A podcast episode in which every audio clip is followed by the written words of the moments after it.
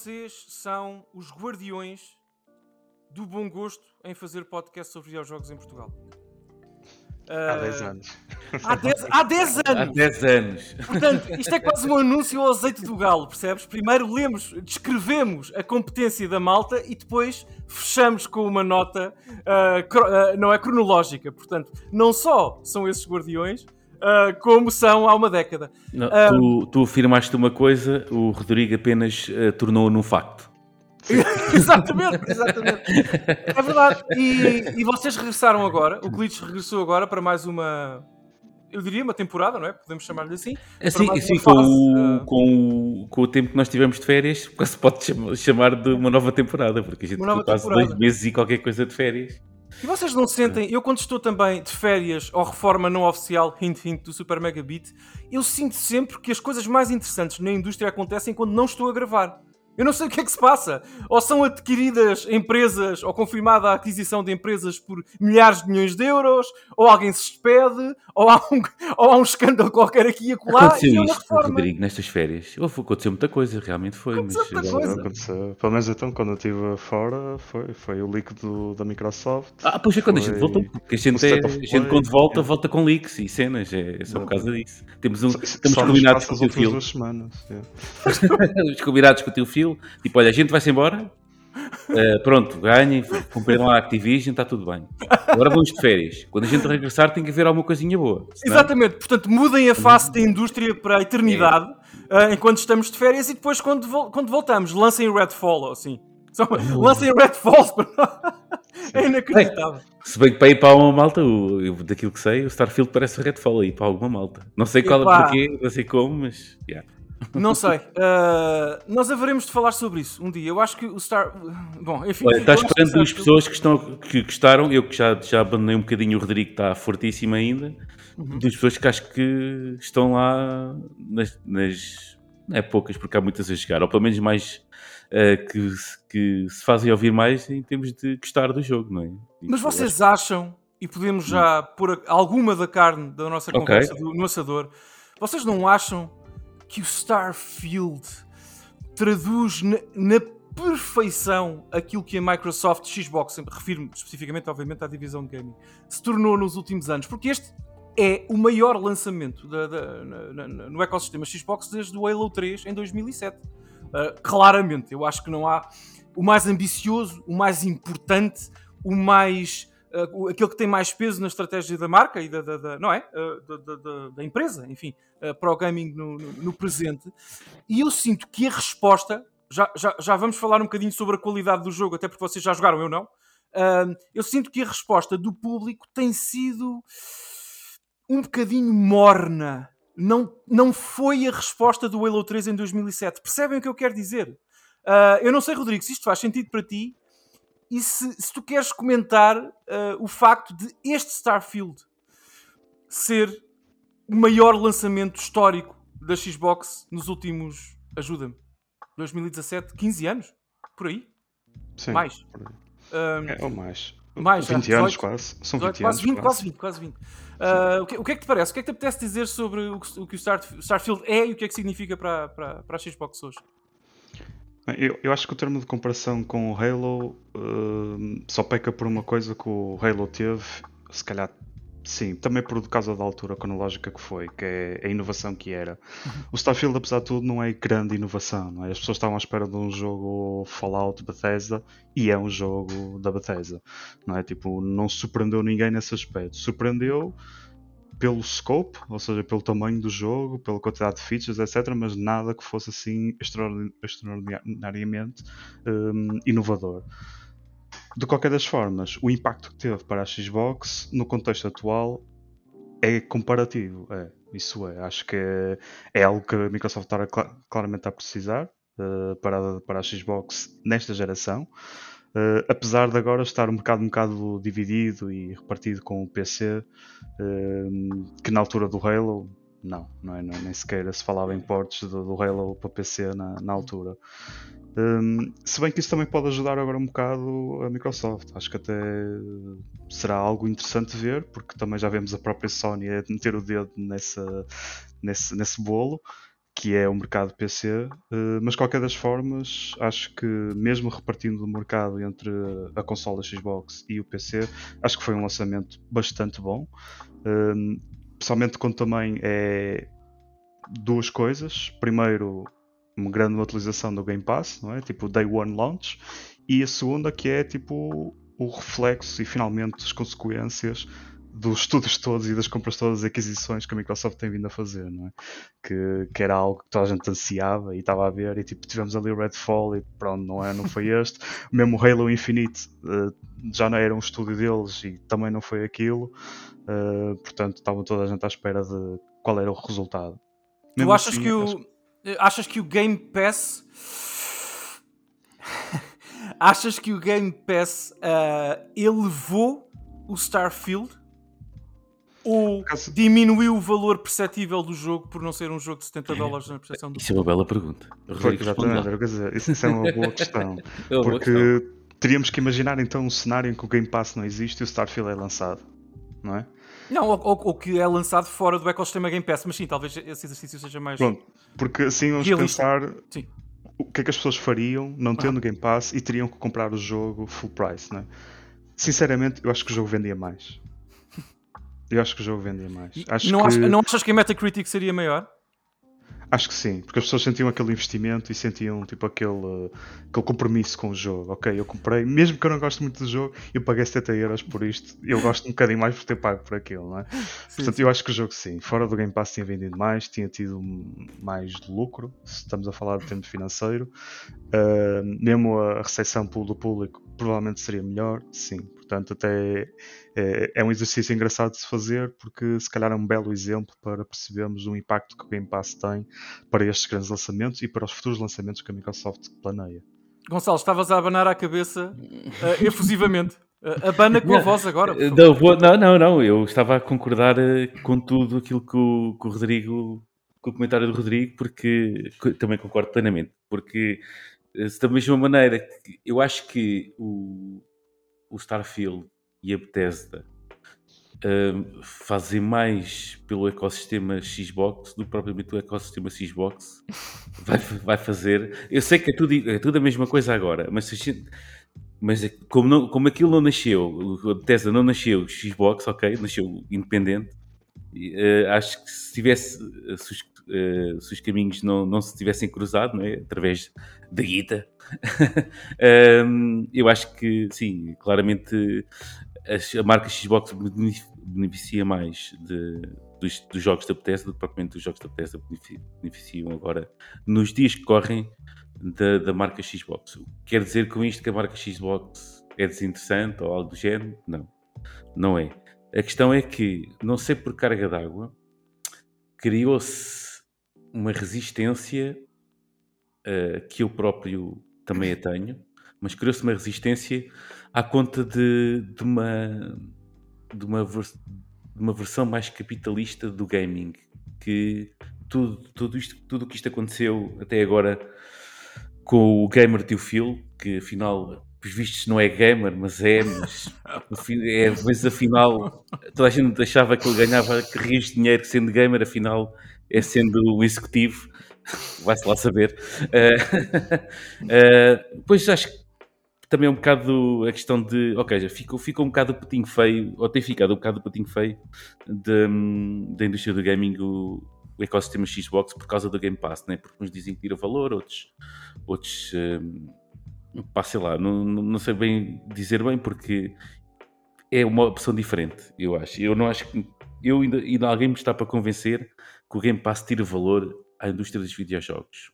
Ou, epá, eu ainda alguém me está para convencer. Vamos, vamos, sei, vamos por aí, Gonçalo. Que... Vamos por aí. Sim. Vamos por aí. Por favor, eu quero lançar-te esta, esta provocação uhum. no seguimento uhum. do teu discurso. Define ecossistema Xbox. O ecossistema Xbox é fácil de definir. É, por favor, por favor. É, neste momento, o ecossistema Xbox é, para eles é tudo. Uh, para nós é, é a console, o PC e o mobile. Pronto. Espera, espera. Isto é o que é agora. Isto é o que é a realidade agora. Agora, tu, o ecossistema Xbox no sentido. Por exemplo, o que é que é o ecossistema PlayStation?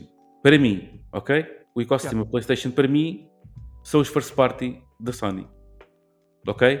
Para mim, o impacto que, o impacto que a Sony, que a marca Sony tem para mim é o Last of Us, os Uncharted, o, são os jogos, é o God of War, é o Horizon Forbidden West, ou o Horizon, a saga Horizon. Pronto. Uhum. Eu quando penso em PlayStation, penso nisso. Quando eu penso, quando eu penso em Xbox, uh, não, não pensei em first parties. Porque até agora não tem havido assim, nos últimos anos, não tem havido assim grande coisa. E segundo, uh, eu acho que também não é isso que eles estão. Não é essa a mensagem que eles estão a passar. Ou seja, ajuda, ok, o, o balão de oxigênio apareceu agora, Starfield. Já tinha aparecido uh, algo do género, não, não tão impactante, mas algo do género com, com, com o Forza Horizon 5, ok? Não estou, sim, não estou a, a, sim, porque na altura também houve assim um ímpeto grande na, na release, uh, mas é tudo, acho que fica tudo um bocado diluído porque o foco da Xbox está no Game Pass e no Game Pass pode ser jogado por X dinheiro. Não é de borla, atenção, novamente, repito, o Game Pass não é de borla, uh, mas um, eu acho que eles metem mais um. Metem, uh, a Microsoft mete muito mais o foco no serviço que quer vender, que é o Game Pass, do que propriamente nos jogos que estão lá incluídos. No entanto, servem-se dos jogos que eles lá metem e nos que são first party para uh, dar a alavancar as subscrições, ok? Mas tu achas que isso é o que acontece agora? Estamos a falar agora? Eu não sei, é assim, vamos ver uma coisa, o Starfield, vamos falar do Starfield porque obviamente é isso que estamos a pressupor, não é? Porque é o primeiro grande lançamento desta nova era uh, do Phil Spencer, não é? Basicamente, andou aqui a construir este, esta geringonça toda uh, até agora. Não sei se é uh, o primeiro grande lançamento da era Phil Spencer, Gonçalo. O sucesso, vamos dizer que é o sucesso. Sucesso, okay, tá consigo. Tá. O primeiro grande lançamento é difícil dizer. Teve outras, tiveram outras apostas gigantescas, por exemplo. Uh, eu sei que coisas como o Crackdown 3 não foram ultra, ultra felizes, mas, mas, mas foram apostas grandes. Okay, uh, e outras, e muitíssimas, por... muitíssimas outras. Até o Halo Infinite, não é? Até os Forza. O Forza Horizon foi um grande sucesso. Ah, sim, sim. Uh, Pronto, ok. Um, ok, estou a perceber. Foi, foi, foi mal medida a palavra. Mas sim, sim. Aliás, o, o Phil Spencer entra quando? Já agora Depois do Don Metric, portanto ali 2014, 15, não me lembro. 2014. Foi, foi depois do Don Metric. Sai ele, entrou okay. o. Depois entrou aquele pesadelo. saiu, saiu aquele pesadelo. Ele foi, ele foi destruir a zinga. Foi destruir a zinga. Isso, isso, também dá um certo contexto a tudo, tudo que, a pressa que há em, em, que esta marca Xbox cresça, não é? E, e cresça não por. Não quer dizer mérito próprio, mas, mas se calhar cresça um bocado a, a aglomerar. É tipo aquelas a malta a comprar terrenos à volta, está a ver? A absorver, é o efeito esponja, não é? É o efeito esponja. esponja. Posso só dizer uma coisa? Deixa-me dizer uma coisa. Nós, uh, ambos, o Rodrigo também interviu, passaram, passámos os últimos 4, 5 minutos a definir, foi essa a minha provocação, Gonçalo, o que é ah, o ecossistema Xbox. E esse, na minha ideia, esse é o maior problema da Xbox em 2023. É que nós não conseguimos definir o que é a Xbox em 2023. Eu, eu concordo. Uh, eu apesar concordo. de termos tentado, e o, e o, Gonçalo de forma tão eloquente, escrever esse ecossistema nos últimos minutos.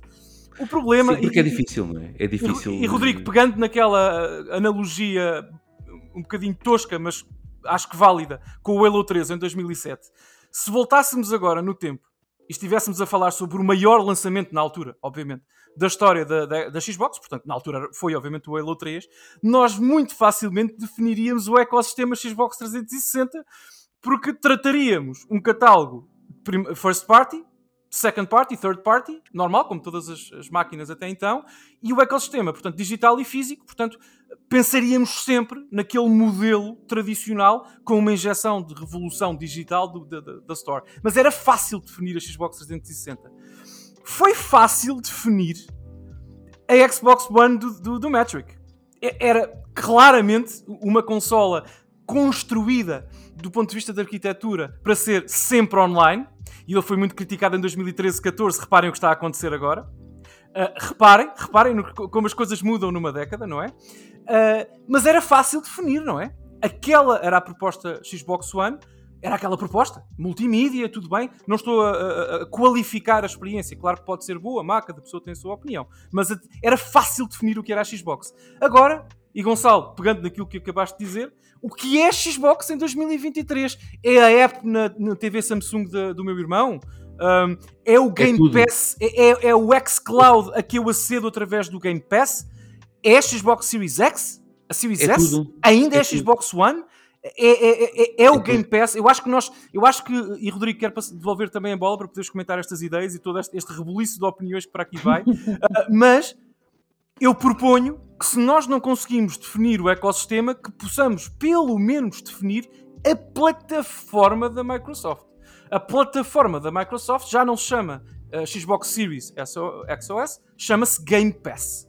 Uh, há um, um, um, um forcing, uma, uma, vontade quase desmedida da Sarah Bond e do, do Phil Spencer em levar o fã, o novo fã, antigo fã, enfim, da Xbox a, a, ser um subscritor do Game Pass, porque sente-se hoje, e eu queria perguntar-te isto, se concordas ou não, e, e possas comentar esta ideia, sente-se hoje que existe nada fora dos planos uh, para o Game Pass por parte da Microsoft. Parece que, que e isto foi também, uh, não é? Saiu uh, num, num, num, relatório que foi recentemente publicado pelo Tribunal, acidentalmente e alegadamente acidentalmente, provocado pelo, não é? publicado pelo Tribunal, onde de facto, e sem querer aqui citar os autores e o que foi dito exatamente aí, dá a ideia de que se a Microsoft não atingir determinado número de milhões de subscritores até uma determinada data, eh, finalmente cumprem-se os desejos dos acionistas da Microsoft nos Estados Unidos e mata-se a marca Xbox, porque não há forma de sair daqui. Eh, Rodrigo, o que é que tu achas sobre este imbróglio todo? O Game Pass é a Xbox? Para onde é que vai o Game Pass? Fala connosco. Pronto, o que eu acho é que neste momento o Game Pass ainda não é Xbox, mas acho que claramente é o objetivo do Phil Spencer e companhia. E como o Gonçalo estava a dizer, por isso é que eu também fiz, fiz a pergunta, porque eu acho que até agora a estratégia foi essa: foi construir o Game Pass, construir o serviço e construir este ecossistema. Porque este ecossistema, concordo, uh, define-se muito facilmente e podemos uh, reduzi-lo ao Game Pass. É esse o objetivo. Uh, era criar um serviço que é disponibilizado ao máximo número de utilizadores. Pelo menos é a plataforma, não é, Rodrigo? Nós podemos hoje definir que, que, a competição, que o Game Pass compete com a PS5 e, com a, e, e com a Switch. Percebes o que eu quero dizer? A Microsoft quer uma subscrição do Game Pass versus o God of War Ragnarok comprado no lançamento. É, é, é, eles querem esse dinheiro. É isso que eles querem. Sim, Isto parece sim eu, eu, acho é que a comparação não, não é bem possível porque estamos quase a comparar um serviço com um produto.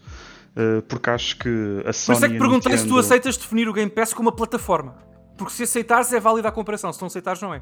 Percebes? Pois, eu tenho dificuldades em, em aceitar que é uma plataforma, okay. porque eu vejo mais como um serviço. Eu vejo okay. como um serviço, uma subscrição, uhum. uh, algo que depois cresce dentro daquilo. Okay. Certo? E que uhum. tem utilizadores recorrentes que subscrevem aquilo mensalmente. Uhum. Uh, enquanto que a Sony e a Nintendo não, eles, o primeiro objetivo deles é vender o produto para depois vender o que aquele produto tem.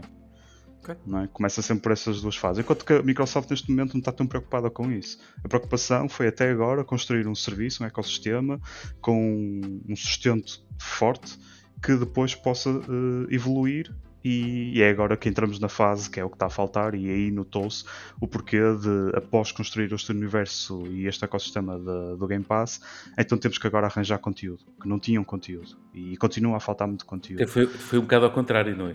é em vez de Mas tinha que arranjar ser, conteúdo e depois fazer a plataforma para o conteúdo. Mas tinha que ser, eh, porque. É o contrário. É, olha, está aqui o Game Pass, Agora espera aí uns mesinhos ou uns aninhos e a gente já arranja aqui conteúdo para isto. mas, mas acho que a estratégia deles foi boa, porque tentaram disponibilizar muitos jogos uh, no Game Pass, sejam deles ou não. O objetivo foi: vamos comprar, vamos tentar adquirir uh, direitos temporários, uh, somos exclusivos temporários, tentar construir aqui um serviço que realmente traga as pessoas para aqui, ou os jogos que ninguém quer, ou os jogos que pouca gente quer, mas eventualmente fazer crescer, crescer, crescer, até que já é algo que tem ou jogos suficientes ou qualidade suficiente para atrair as pessoas. Depois é manter as pessoas aqui. E isso também foi uma das coisas que foi revelado no tribunal, que é uma das preocupações do Phil, é as pessoas não cancelarem subscrição e temos que ter conteúdo suficiente para alimentar uh, o Game Pass durante os, próximo ano, os próximos anos. E é aqui que, se compararmos com a Sony, eh, com a PlayStation e até a Nintendo, eles já têm este trabalho feito, não é? Tipo, eles criaram diversos franchises um, em que podem lançar só daqueles franchises, podem lançar uh, um novo cada ano que tem ali o mercado feito para o ano inteiro uh, das próximas décadas, das próximas gerações. E é isto que a Microsoft neste momento não tem com a Xbox. E é aí que vêm as preocupações todas, porque ok, é muito fixe, temos esses serviços, mas a verdade é que a Sony, quando lança um first party deles, com as vendas que aquilo tem, basicamente ganham ali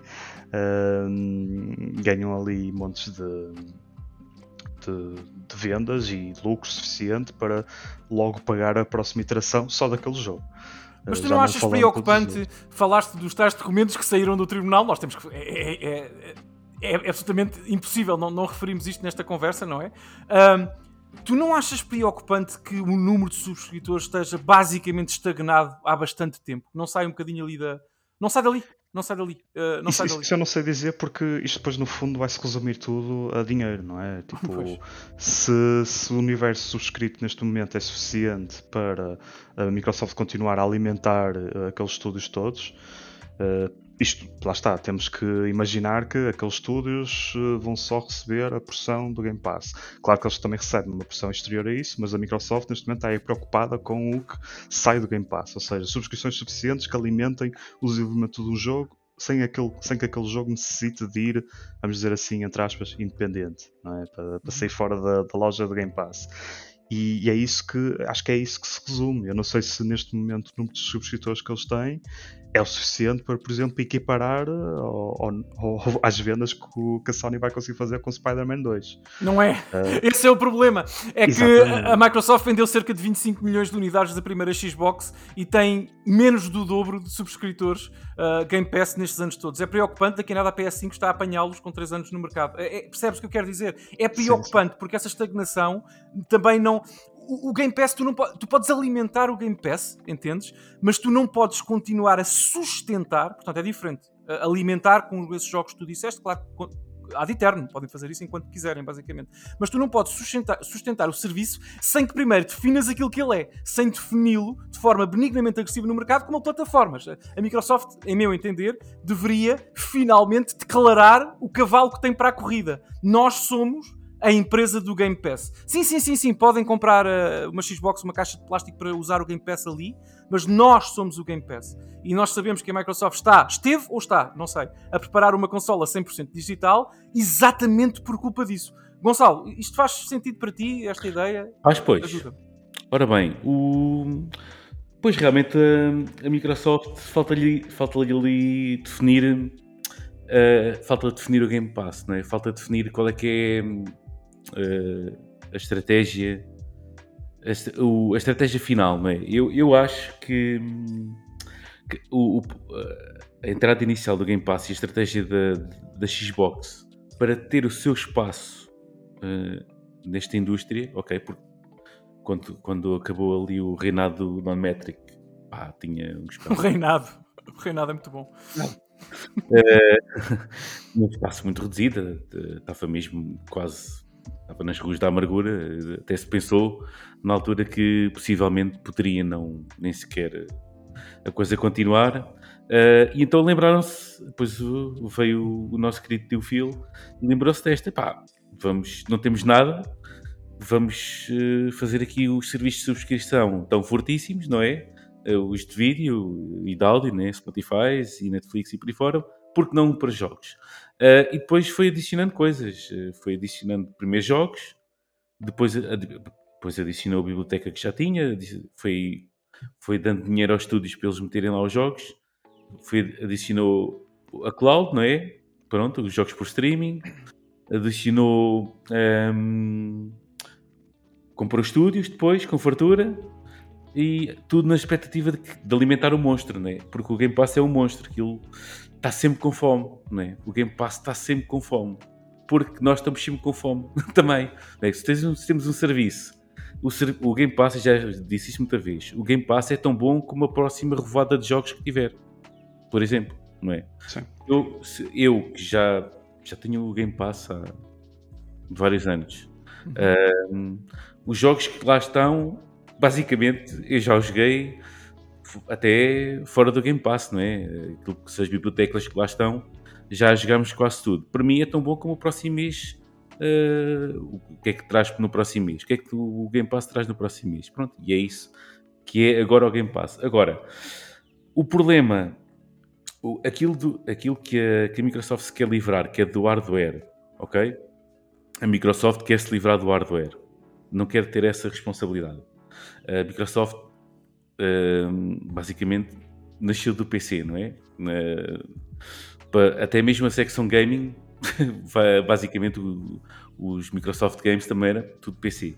Portanto, não tem grande jeito, é uma empresa por, por si não tem grande jeito de criar uma marca. Tudo que venha do PC tem é que ser funcional e se é atrativo ou não, depois logo se vê. Tem é que Já agora uma, uma curiosidade histórica, isso é tão verdade que Xbox, o termo Xbox vem de DirectX Box. Sim, que é, é da, da, da, da, o DirectX, portanto. Exatamente, que era, era um nome inicial. Agora já vai nos 12 e qualquer coisa. Yep. Agora, pronto. Mas na altura, se calhar, era vai, 5 ou 6, assim, uma coisa qualquer. uh, e depois o que é que acontece? Da mesma maneira que hum, eu acho, se calhar projetando para o futuro, acho que a Microsoft quer se focar em ser uma empresa de software, que é aquilo que está no, no cerne, no, no núcleo duro da empresa. Uh, quando teve que entrar no mundo do gaming, nessa altura tinha que ser de hardware também, porque havia Playstations uh, foi com um, não é? Ou dois? Dois, dois, dois, dois, dois K2, desculpa, uhum. K2 e, e depois havia Nintendo e por aí fora, uh, que se focavam no hardware e depois no software. Mas primeiro no hardware era, e ainda agora é um bocado assim, a Playstation é, é ter uma PS5, ter uma PS4, uma PS3, uma PS2, eles vendem aquilo, né? A, a divisão de gaming da Sony é vender aquele hardware e aquele hardware e o foco naquele hardware é que faz com que agora com isto podem jogar isto. O okay? hardware é a plataforma, é mais É a plataforma, nesse, sim, exatamente. Na Nintendo, igual, pronto, é igual. É igual, sim. agora é um bocado diferente porque uh, a Nintendo optou por um certo ponto com a Switch fazer outra coisa que se chama contraciclo e jogou bem a favor deles. Não, mas o formato de plataforma é, mas o formato de plataforma é igual ao é Wii U ou ao Super Nintendo. O que, é, o que é que acontece com a Xbox? Com, completamente afundada, não é? Uh, há uns anos atrás tiveram que se calhar virar-se para aquilo a força deles, que era o software, uh, e tentar, e eu acho que independentemente se é bem mal, fazem bem ou fazem mal, acho que pelo menos olharam para, para a indústria e disseram estamos feitos ao bife, porque PlayStation está mega estabelecido, não é? Houve ali aquele trambolhãozinho da PS3, mas no final, do, no final de vida da consola até tinham mais, vendido mais consolas que a, que a Xbox, acho eu, se não estou em erro, Sim. apesar de, de, ser unanimamente uh, reconhecido que a 360 foi a melhor plataforma daquela geração, mas vendeu mais, mas a, a PlayStation mas, vendeu mas mais financeiramente, consolas. Gonçalo, financeiramente foi um desastre com o qual a Microsoft ainda não terá recuperado, mas não, não, não, não, por causa Exatamente. do Red Ring of Death e por causa de más decisões também estratégicas. Eu relembro sempre, sempre isto, é um facto histórico. Uh, nos, no total, portanto, nos 22 anos uh, de história da Xbox, não é? Uhum. A, a, Microsoft só teve lucro líquido num mês com a marca Xbox em novembro de 2007 com o Halo mas, 2. Mas no eu, entanto, só quero, eu só quero clarificar isto. É, isso, é, é, é uma estatística absolutamente chocante. Tanto que, e eu já disse isto, não sei se no ar, não sei se em privado, acho que até a uhum. ti, Gonçalo, uh, uma, uma, um comentário numa reunião de acionistas da, da Microsoft uh, que me ficou uh, tatuado na, na, no cérebro uma vez, uhum. nunca mais me esqueci isto. O acionista, já há uns anos, já há uns anos, portanto, ainda na geração Xbox One, atenção, importa contextualizar, a pessoa uhum. disse, e permite-me recorrer ao inglês, eu vou citar exatamente o que ele disse. Uhum. A pessoa disse: Xbox is cool, but it bleeds money. Why yeah. are we keeping it? A Xbox é fixe, mas sangra dinheiro todos. E sangra dinheiro porque, cada vez mais. E com o Game Pass ainda nós mantemos mais. a marca. E, esta, e, e repara, em, a, a, passados tantos anos, já numa geração a seguir, e, e com o Phil ao, ao Lem e com uhum. Rodrigo, a plataforma distribuição Game Pass, chama-lhe o que quiseres, nós continua, continuamos. Repara, isto contextualizar mais uma vez. Eu sou o tipo que vai à meia-noite meia à Book Off de Shinjuku, em Tóquio, à procura do Kakuto Chojin para a Xbox original, porque gosto mais da capa japonesa. Eu sou, okay. eu sou maluco, ok? Eu adoro, adoro a Xbox, uhum. não é isso. Mas continua, não, mesmo como fã, que sou das, de todas, não é? Mas também como fã da Xbox, continuo a não ter. Eu não tenho uma resposta para esta questão. Eu não, eu não sei qual é o propósito da Microsoft no mercado. Eu sei que, quer dizer, sem tirar a parte mercantil, o propósito é fazer dinheiro, obviamente. Uh, qual é o propósito? Fazem muito, não fazem é muito. Pois, exatamente, qual é o propósito? Qual é o lugar? Não é? Rodrigo, eu não sei se te apetece comentar este diagnóstico que, que, que o Gonçalo fez, porque, e só para terminar, e antes de passar a palavra, eu concordo com ele. Eu acho que, invariavelmente, e na minha opinião como fã, infelizmente, portanto não é, uma, não é um diagnóstico de mercado, é uma opinião como fã, infelizmente eu acho que a, Microsoft, a Xbox está condenada a ser um serviço, Rodrigo, e a, e, e a garantir que a sua plataforma core, o Game Pass, seja simultaneamente as duas coisas, o serviço e a plataforma principal. Portanto, eu acho que não há Xbox daqui para a frente sem Game Pass. Não sei se isto faz sentido na tua cabeça. Sim, e, acho que é isso que uh, o Phil Spencer se apercebeu uh, que estava a acontecer na indústria com os consecutivos lançamentos das yeah. novas consolas da PlayStation e da Nintendo a darem uma coça mabada a todas as Xbox. Portanto, ele percebeu-se que tem que mudar, o paradigma tem que mudar da Xbox e eu acho que a marca Xbox vai passar a estar associada ao Game Pass, sim, sem dúvida uhum. alguma. Uh, vai ser a imagem do Game Pass. Acho que a marca tem que existir na mesma, senão hum, não faz sentido. Uh, não faz sentido continuarem a, a, trabalhar nisto, a não ser que, agora falando também já numa teoria muito hipotética, que é uh, o Phil está aqui só para deixar um lugar no, no universo e está-se a cagar para o dinheiro, não quer saber do dinheiro para nada. E, que, e quer é que daqui a 20 anos as pessoas lembrem, epá, quando tínhamos o Game Pass aquilo é que era altamente, tipo, tínhamos jogos fartazana e só pagávamos Não te esqueças de uma coisa, Rodrigo. Teve a um Danoninho comprar a Nintendo, ok? Porque isso é que era. Isso é que era... Não, não teve, não. Era Nem isso. um Danoninho. Nem uma cerveja, nem nada. Não teve nada de comprar. Essa, essa é hilária. Essa é hilária. Amigos ouvintes, não, não acreditem no Gonçalo. Não acreditem no Gonçalo. Uh, não, mas é pá, é irónico porque, não sei se vocês sabem, mas eu, eu, eu, eu vi nos dados da JFK, no mês anterior ao lançamento do Starfield, as vendas das, de, de, das consolas Xbox, portanto, a, a Series X, X e S, não sei, não sei quais, subiram 55% na Europa. É um dado interessante. E uh, uma análise leviana destes, destes números, não é? Diz-nos que isso é bom, quer dizer, há, uh, Rodrigo, voltando ao, ao, início da nossa conversa, há entusiasmo em torno de um título do Game Pass. Portanto, pelo menos na mente das pessoas ainda têm valor esses títulos nesse sentido. Portanto, as pessoas ainda compram plástico para jogarem eh, jogos mesmo estando no Game Pass. Agora, o problema... Não é, ser, não é pois que eu estou o plástico em termos de, de comprar console, ok? Porque yeah. jogos pois, exatamente. Não, digital... referia-me à consola. Referia-me à consola. Agora, o problema é que uma subida de 55% na Europa ainda assim traduz poucas consolas vendidas. Sim, porque... vendiam 100 e de repente venderam 500. Por, por exemplo, no mercado que eu conheço intimamente, Espanha, onde vivi de resto e, e, e trabalhei, a, a, Microsoft passou de perder 1 para 8 na geração Xbox One com a PS5, portanto, por cada 8 PS4 vendidas eram vendidas era vendida uma, uma Xbox One para perder 1 para 7. Portanto, também não há aqui não há uma evolução é. extraordinária. Uh, e continua. E, e, não, não, a coisa não está a correr garantidamente bem. Chegamos a 2023 e continua igual. Quer dizer, não, sim, sim, não está, não, está a correr bem. As vendas das consoles, para quando. Até, até mesmo eu, quando vi a notícia, até acabou por sentir um. Quando não é vergonha alheia, mas foi desconforto. Que é saber que a consola. É óbvio que seria que haveria boas vendas mas, yeah. nesse campo, mas saber que a consola mais fraca acaba por vender muito mais do que, do que a consola uh, mais cara e melhor, ok? Como assim? Como assim a consola mais fraca? Desculpa. S, a Series S. Ah, sim, claro! Sim, sim, sim, sim, sim, sim, sim, muito okay? mais. Claro, claro. Muito claro. mais.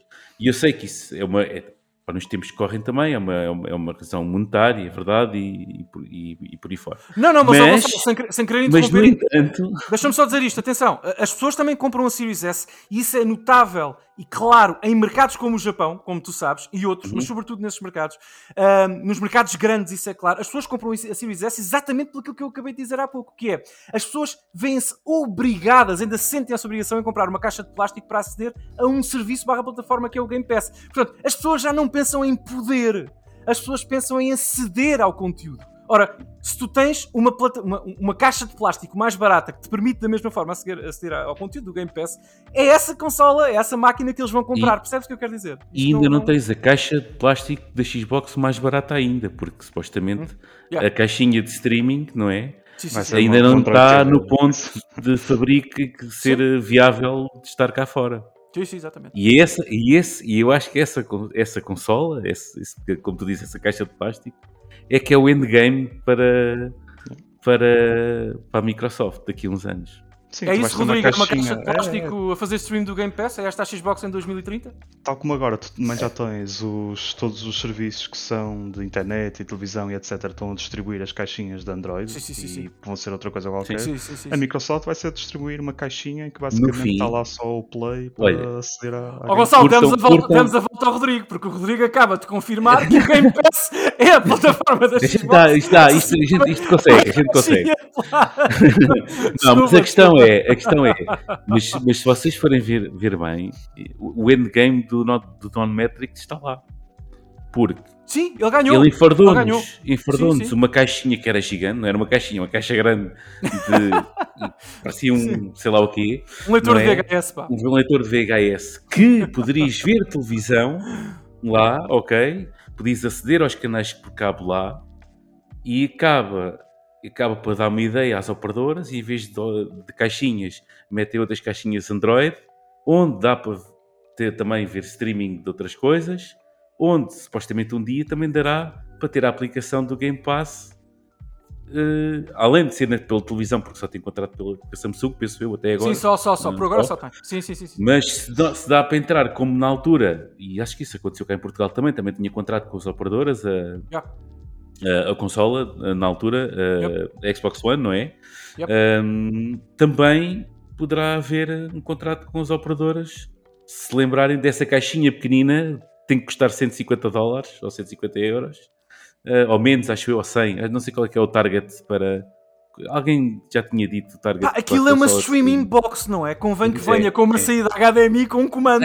Com comando, não é é? preciso muito mais. Aquilo é, Um, é uma espécie de UIA Premium. O IA. Eu, eu lembrei-me logo disso. É, Alguém quer à força, alguém no mundo quer à força que esse conceito tenha sucesso, ok? Meu- a Google caro- não conseguiu. Super Megabit e Glitch, os únicos podcasts em Portugal onde ainda se fala da UIA. Portanto, UIA. eh, eh, definimos o futuro da Microsoft e da Xbox Exato. como inescapável, não é? Portanto, uma caixinha, seja uma caixinha, é, uma- é um, um, um bocado de plástico, uma televisão, uma caixa de streaming, um PC, enfim, onde as pessoas Mas- poderão aceder a- ao Game Pass. Diz isto para Mas terminar. eu, eu não sei se depois, entretanto, iremos Diz. passar. Depois, entretanto, temos que Sim, passar da sim. Xbox para outra Temos coisa. passar, mas mas deixa, a minha, deixa o meu palpite para um 2030, vá. Pronto. Sim. Vocês assim, com a data. Sete 2030. aninhos, um ciclo geracional. vá. acho que, acho que hum, segundo também nos leaks que apareceram lá do FTC e por aí fora, hum, vi muito jargão uh, técnico hum, que estava lá descrito como sendo a próxima console, como falaste, totalmente digital e por aí fora. Yeah. Vi muito jargão técnico que já não pertencia muito bem à AMD, ok? Não sei se repararam nisso, não. Sim, As consolas sim, sim, agora são todas AMD, chip e tudo, que é mais barato. Yeah. É tudo o mesmo produto. A AMD é mais barata do que a marca Nvidia, porque a Nvidia depois também tem premium, não é? Ahm, mas viu lá muito jargão que está associado à Nvidia. E se, eu, se a gente. Ah, iremos falar da Nintendo também, não é? E se houve coisa que a Nintendo acertou, foi ter-se mantido com a Nvidia, porque há aí muita coisa boa que a Nvidia tem. E há muito jargão nesse texto, neste dispositivo, ou texto, ou o que é que eles apanharam lá eh, da, da Microsoft, porque eu acho que na Microsoft também já viram, é pá, isto, com, isto este DLSS, esta bruxaria e este voodoo que eles fazem para aqui, eh, isto está muito forte. Pá, e quando vemos, e está muito forte, e também acho que esta é minha- é uma das minhas eh, cenas é que a próxima consola da Microsoft eh, acho que vai ser a Nvidia, ok? Acho que vai trazer hardware da Nvidia lá, gráfico. A AMD pode ficar o processador na mesma, sai mais caro, mas acho que vai ser assim. Vai entrar em paridade com aquilo que eles querem, vai entrar em paridade com o PC, ok? Que é? Mas estás a falar da próxima plat- caixa Sim, de plástico próxima. Xbox? Sim, sim. Ok, sim. Achas que isso em Eu acho. 2030? Não, Ainda? É que 2030 vai ser em 2028. Ah, de Segundo 28, o Phil Spencer, 2030. 2030. Pronto, ok, ok, ok. Desculpa. sim. Pronto, eu disse sim. 2030, ninguém me está a ver, mas eu quase que pus aqui umas aspas, está a ver? Ahm, mas acho que a próxima consola vai ser, vai entrar muito em paridade com o que é o PC, Yeah. ok? E isso vai ajudar ao ecossistema todo que eles querem criar. ahm, pronto. E, e também acho que ah, uma das plataformas que nunca ninguém fala muito, porque parecem os velhinhos do Restelo, não é? Acho que no sistema Xbox e no sistema Game Pass vai entrar no futuro muito em conta a Master Race, ok? O PC. Vamos ver, uh, E- temos que avançar, Gonçalo, temos que avançar. Eu- queria só fechar dizendo uma coisa irresistível e para fechar aqui com a nossa conversa, pegando no que dissemos também no início. Sobre a Microsoft, com- acho que chegámos aqui a um ponto de equilíbrio, de acordo pelo menos sobre o futuro da marca, e é caso para dizer que, epá, always online, DRM, uh, multimídia, meu caro Don, Don Metric, pela boca vive o peixe. Exato. Não é? Pela boca vive o peixe. É exatamente É aquilo que ele quis há 10 de anos Don atrás. Metric, está. Metric. É, é- é- é incrível. Don Meu Metric. caro, caro Rodrigo, vamos falar um bocadinho sobre a, sobre a Sony. Epá, eu acho, e eu quero começar por lançar aqui um, mini, um microdiagnóstico da minha parte para a conversa e depois vocês pegam nisto. A Sony parece-me querer para o futuro aquilo que sempre quis. Portanto, a Sony com uma importante, importantíssima alteração. A Sony quer, continua a querer que nós eh, compremos consolas. Eh, como dissemos há pouco na conversa, eh, a plataforma da Sony é a PS5, o modelo de negócio da, da Sony assenta no facto das pessoas, ou na possibilidade das pessoas comprarem essa consola. Portanto, eles querem que neste Natal eh, toda a gente compre uma PS5. Sem- acho que isto é, não sei se discordam, mas acho que parece lá para Sim, sim. Aliciano. Sim. Mas a Sony quer, a Sony está quase desesperada para que, a partir de agora, os consumidores comprem quase exclusivamente digital. Eu não sei se vocês sentem isto. Há quase um desespero. Não é só a Sony, é toda a Sim, gente. sim, sim, mas estamos agora a falar da Sony porque Sim, a sim, Sony sim, não sim. tem. A Sony está a tentar ter um Game Pass com os novos modelos de su- subscrição do PlayStation Plus, mas não tem. A Sony precisa da caixa. a- Sony precisa da caixa, da caixa de plástico na sala de estar das pessoas. A Sony precisa dessa caixa de plástico. A Microsoft, cada vez menos. Pelo menos já concordámos com isso, não é? Portanto, E diz isto. Eu ia só acrescentar que esse poderá ser a maior valia ou o maior problema da Sony no futuro. Exatamente, porque de acordo com os rumores e de acordo com o que alguns passarinhos que vão pousando, cada vez mais pesados, já me dói os ombros, mas que vão pousando aqui de vez em quando, ah, parece que aquela ideia do, ah, do leitor de Blu-ray externo, que será comercializado alguns em breve, não é? Enfim, pela Sony, é bem, bem, bem, bem real. É possível até que a PS Slim tenha uma estrutura modular em que tu podes comprar ou retirar o leitor de Blu-ray. Portanto, se comprares uma, uma PS Slim digital, podes posteriormente, atenção, isto são tudo rumores, não sabemos oficialmente, como é evidente, à data da gravação do programa, não sabemos, podes remover, portanto, essa placa, digamos assim, da parte digital e encaixar um, leitor de Blu-ray para tornar a tua plataforma para, para, para ler os seus discos, enfim, eh, se quiseres. Mas o sinal claro, há um sinal claro para o mercado, com os novos modelos de subscrição, subscrição da PlayStation Plus, com também o pricing cada vez mais agressivo, podemos falar um bocadinho sobre isso, que, é- é- que a Sony está a liderar. A Sony está a liderar o preço, a definição do PVP de videojogos digitais em, caixa, ah, do do mercado. Claramente é a Sony que lidera essa corrida, não a Microsoft, e claramente não a Nintendo. A Nintendo está noutro campeonato, já falaremos sobre isso. Ah, portanto, a, a Sony quer desesperadamente que as pessoas comprem a proposta digital para terem aquilo que a, que a Sony e qualquer empresa japonesa, ainda que a Sony oficialmente pague impostos na Califórnia, é uma empresa sediada agora, a Microsoft, a, a PlayStation, peço desculpa, uma empresa sediada em San Mateo, na Califórnia, paga impostos lá, a, a- a Sony quer controlo sobre a ludoteca das pessoas. A Sony quer mais metrics. É muito, muito mais fácil e execuível para uma empresa e uma plataforma desta dimensão medir os hábitos de consumo, de compra, de utilização, de troca, eh, de, de refunds, enfim, de tudo, se ou quando as pessoas recorrem aos serviços digitais e compram os jogos digitais. Portanto, a Sony quer toda a gente no ecossistema digital. Se vocês repararem, só mesmo para fechar, Rodrigo, quer já ouvir-te a seguir, eh, se vocês repararem nos recentes updates que a Sony fez e atualizações ao, a- a- à UI, por exemplo, da PS5, não é? Ao firmware da PS5, até a forma como a vossa ludoteca está organizada no menu da consola, os novos tipo, grupos que podem, podem criar para jogos, Sim. definir onde é que vêm os jogos e tudo, está completamente focado, tudo focado no digital. Completamente focado, completamente focado. É, é, é absolutamente inacreditável. Portanto, eu, eu não esperava que fosse tão rápida esta transição que está a acontecer está a acontecer. Nós vemos empresas como a Sony, que no ecossistema PlayStation, num, no, apenas no, como a Capcom, que no ecossistema PlayStation, apenas no ano fiscal, vende 90% dos seus jogos em formato digital. Meus amigos, Capcom, com uma tradição de cartuchos e discos interminável, a Capcom, um, a EA, com o EA Play, uh, tanto na Microsoft como a Sony, a EA, eu acho que a EA nem quer que as pessoas comprem discos. A EA, se pudesse, saía já imediatamente. Se não tivesse o, o CEO da Best Buy, da Best Buy, sim, da Target e da GameStop à, à, à, porta, eu acho que a EA amanhã sairia do mercado de jogos de físicos. Portanto, há um forcing ímpar, único e que é novo no ecossistema PlayStation para forçar, forçar, convidar, convidar as pessoas a comprarem jogos digitais. E eu acho que o futuro também passa por aí, Rodrigo. Acho que a Sony o, o, a métrica que define o sucesso da plataforma PlayStation começa mais a ser medida também como a Microsoft, não é? Pelo número de subscritores do PlayStation Plus, pelo número de vendas e spike de vendas dos produtos digitais e cada vez menos por aquela experiência de 60 euros que tu compras uh, na Vorta num jogo em disco. Cada vez essa, essa experiência interessa menos à Sony. Uh, o que é que te parece esta, este, este diagnóstico? Sim, até quando vemos o, toda a campanha de lançamento da PS5 já foi pensado nisso, já tiveram ali um produto em que tocava nesse aspecto. Eles quiseram já experimentar como é que o mercado ia aderir à venda de uma consola PS5 sem a componente do, dos discos. Portanto, isso já foi a cheirar. Eu acho que. E reagiu bem já agora.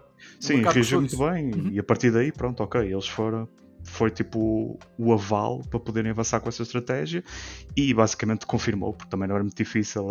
Eles acho que podiam arriscar mais ainda, porque já tinham o comprovativo, a própria Microsoft já tinha tentado isso, portanto eles já viam que o mercado aderia bem ao digital. E, e, acho que sim também, acho que eles estão claramente a preparar o digital, querem ir para o digital, só tem um pequeno problema, é que a Microsoft começou primeiro, então agora as pessoas são mais, eh, como é que eu vou dizer, uh, estão mais atentas, são mais perspicazes, portanto não comem logo qualquer preço que lhes atiram à cara, especialmente quando esse preço ainda está a ser, uh, ainda é, é o que estás a pagar por um serviço que está a ser construído agora, não é? Ou seja, tu pagas por aquele serviço, que é o grande problema dos serviços de subscrição da PlayStation, é que tu não tens muito sumo dali, não é? Eles vão adicionando, vão adicionando jogos, vão adicionando jogos, mas se tu se pedes Spider-Man 2 Day One na subscrição mais cara da PlayStation Plus, a Sony ainda te manda dar uma volta, não é? Ah, Portanto, faz logo ali o dinho do meio. Não, não, Exatamente. não, não. Isso, isso é o que tem que mudar. não, não. E acho que isso vai mudar. Acho que isso lá está. É, é estratégia para o futuro da Sony. É, é que isso tem que mudar.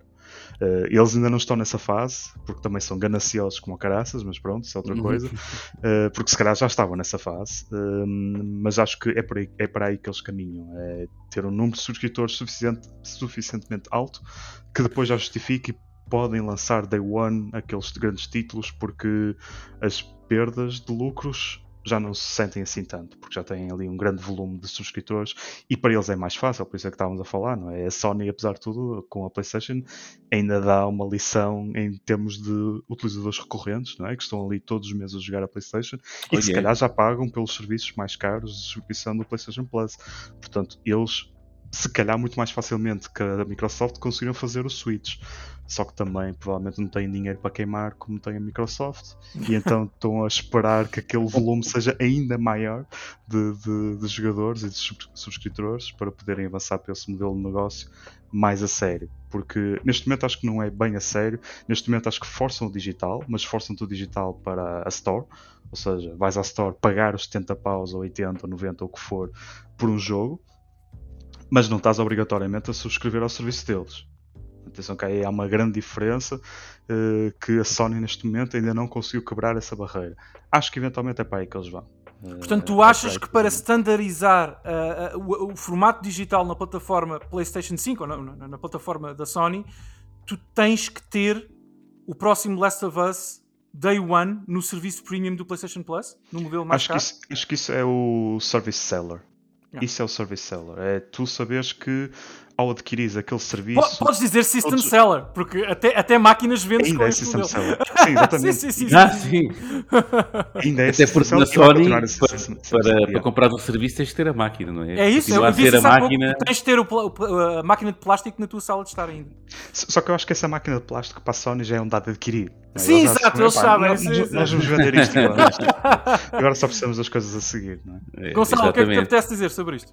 Olha, tenho-te a dizer, tenho a dizer que concordo com o Rodrigo. Não sei se, se- ah, não acho que a Sony vá, mas concordo com a visão geral que ele estava a ter. Não sei se concordo com a questão de a Sony também querer um Game Pass deles, ok? Eu acho que eles ajustaram lá o, o online à maneira deles. Estão a Fizeram molhar o pé, Gonçalo, estão a molhar o pé. Estou a molhar o pé, mas, mas não sei se é para aí que eles querem ir. Primeiro, pelo menos com o Jim Ryan lá, não parece que isso vai acontecer. Uhum. Uh, porque ainda tem aquela visão muito tradi- tradicionalista, de- no sentido de que é na melhor máquina que se joga os melhores jogos e nós temos a melhor máquina, pelo menos a mais vendida é, portanto, isso aí que é para esquecer.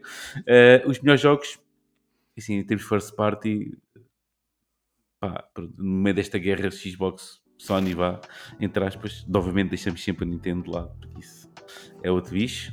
Uh, tem, não é? Pronto. Uh, pelo menos aqueles, as coisas hollywoodescas, uh, a Sony tem-as todas e, e vende-as como ninguém. E faz marketing delas como ninguém. Um, de qualquer maneira, em relação ao, ao PS Plus, ao PS Plus, não é? Uh, que é o serviço que eles remodelaram para tentar uh, dar um ar da sua graça uh, em relação ao, um, ao Game Pass. Também foi um bocado de pressão, se calhar, de fora dos mídia, das pessoas. Então, o Xbox tem o Game Pass e vocês andam aí a bater charuto. Uh, eles acho que inventaram ali uma coisa, não muito em cima do joelho, mas mais no sentido de que, agora, como é que vamos mudar isto e ganhar ainda mais dinheiro? foi o que eles fizeram com isto.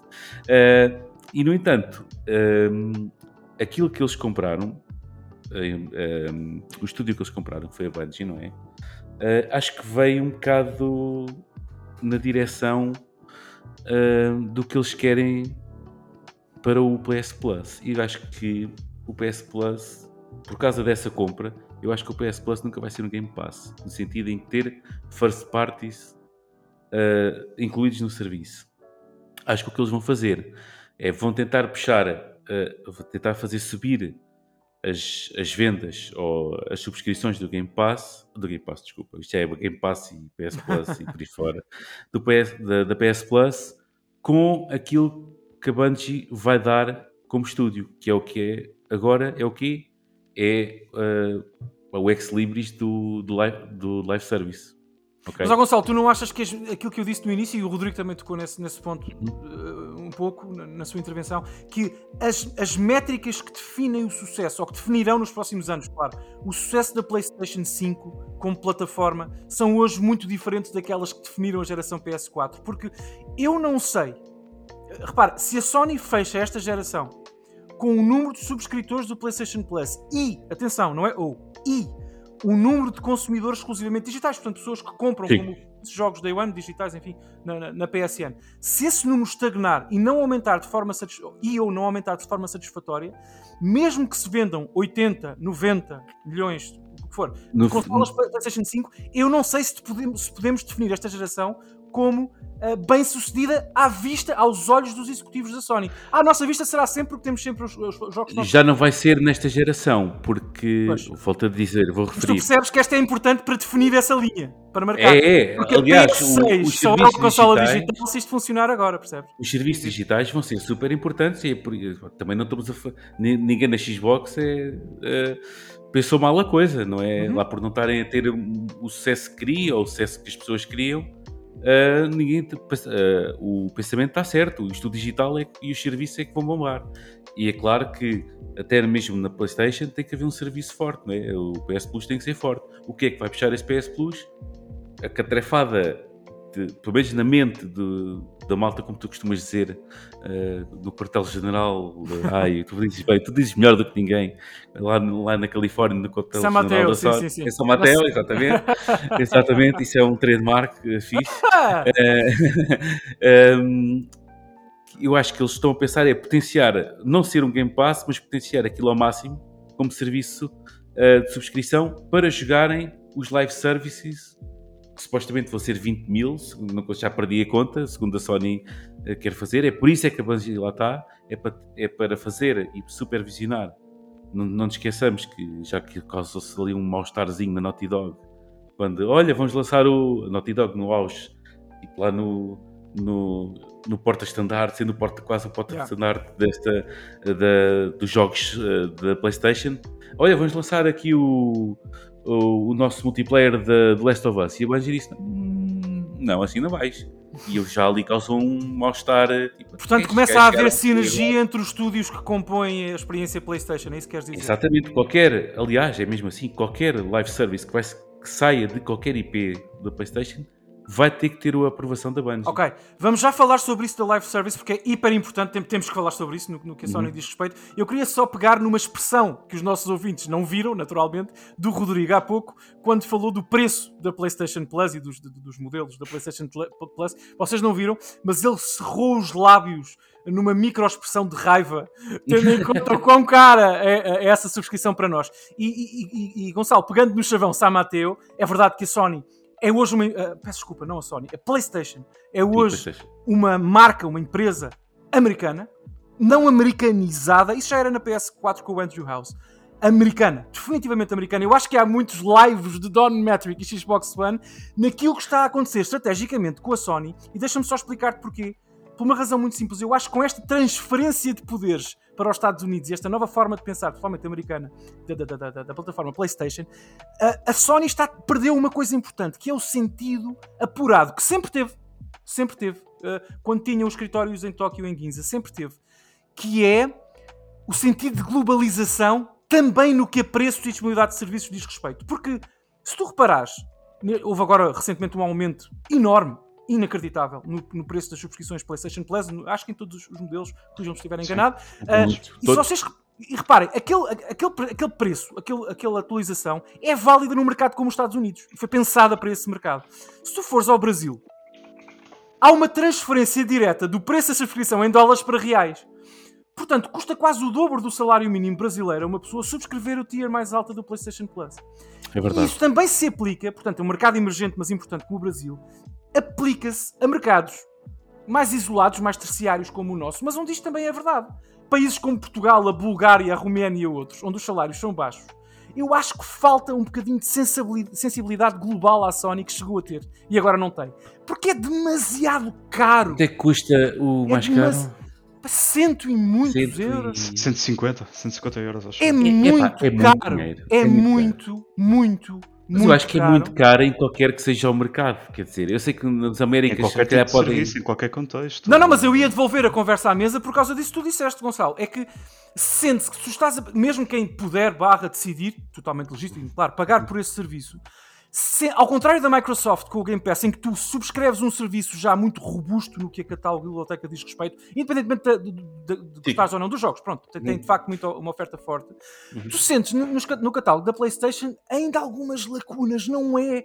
Eu não sei, proponho, é uma, estou, é uma pergunta que, que vos faço, eu não sei se esse preço é justificado pela qualidade e diversidade ainda da, da ludoteca. Eu sinceramente não sei. Porque eu lembro-me que uh, uh, da resposta do público. Vocês lembram-se disto? Da resposta do público no Twitter, nas redes sociais, enfim, em geral, quando foi anunciado o aumento e depois, passado um ou dois dias, foi, foi anunciado o catálogo dos jogos PlayStation Plus normais mensais.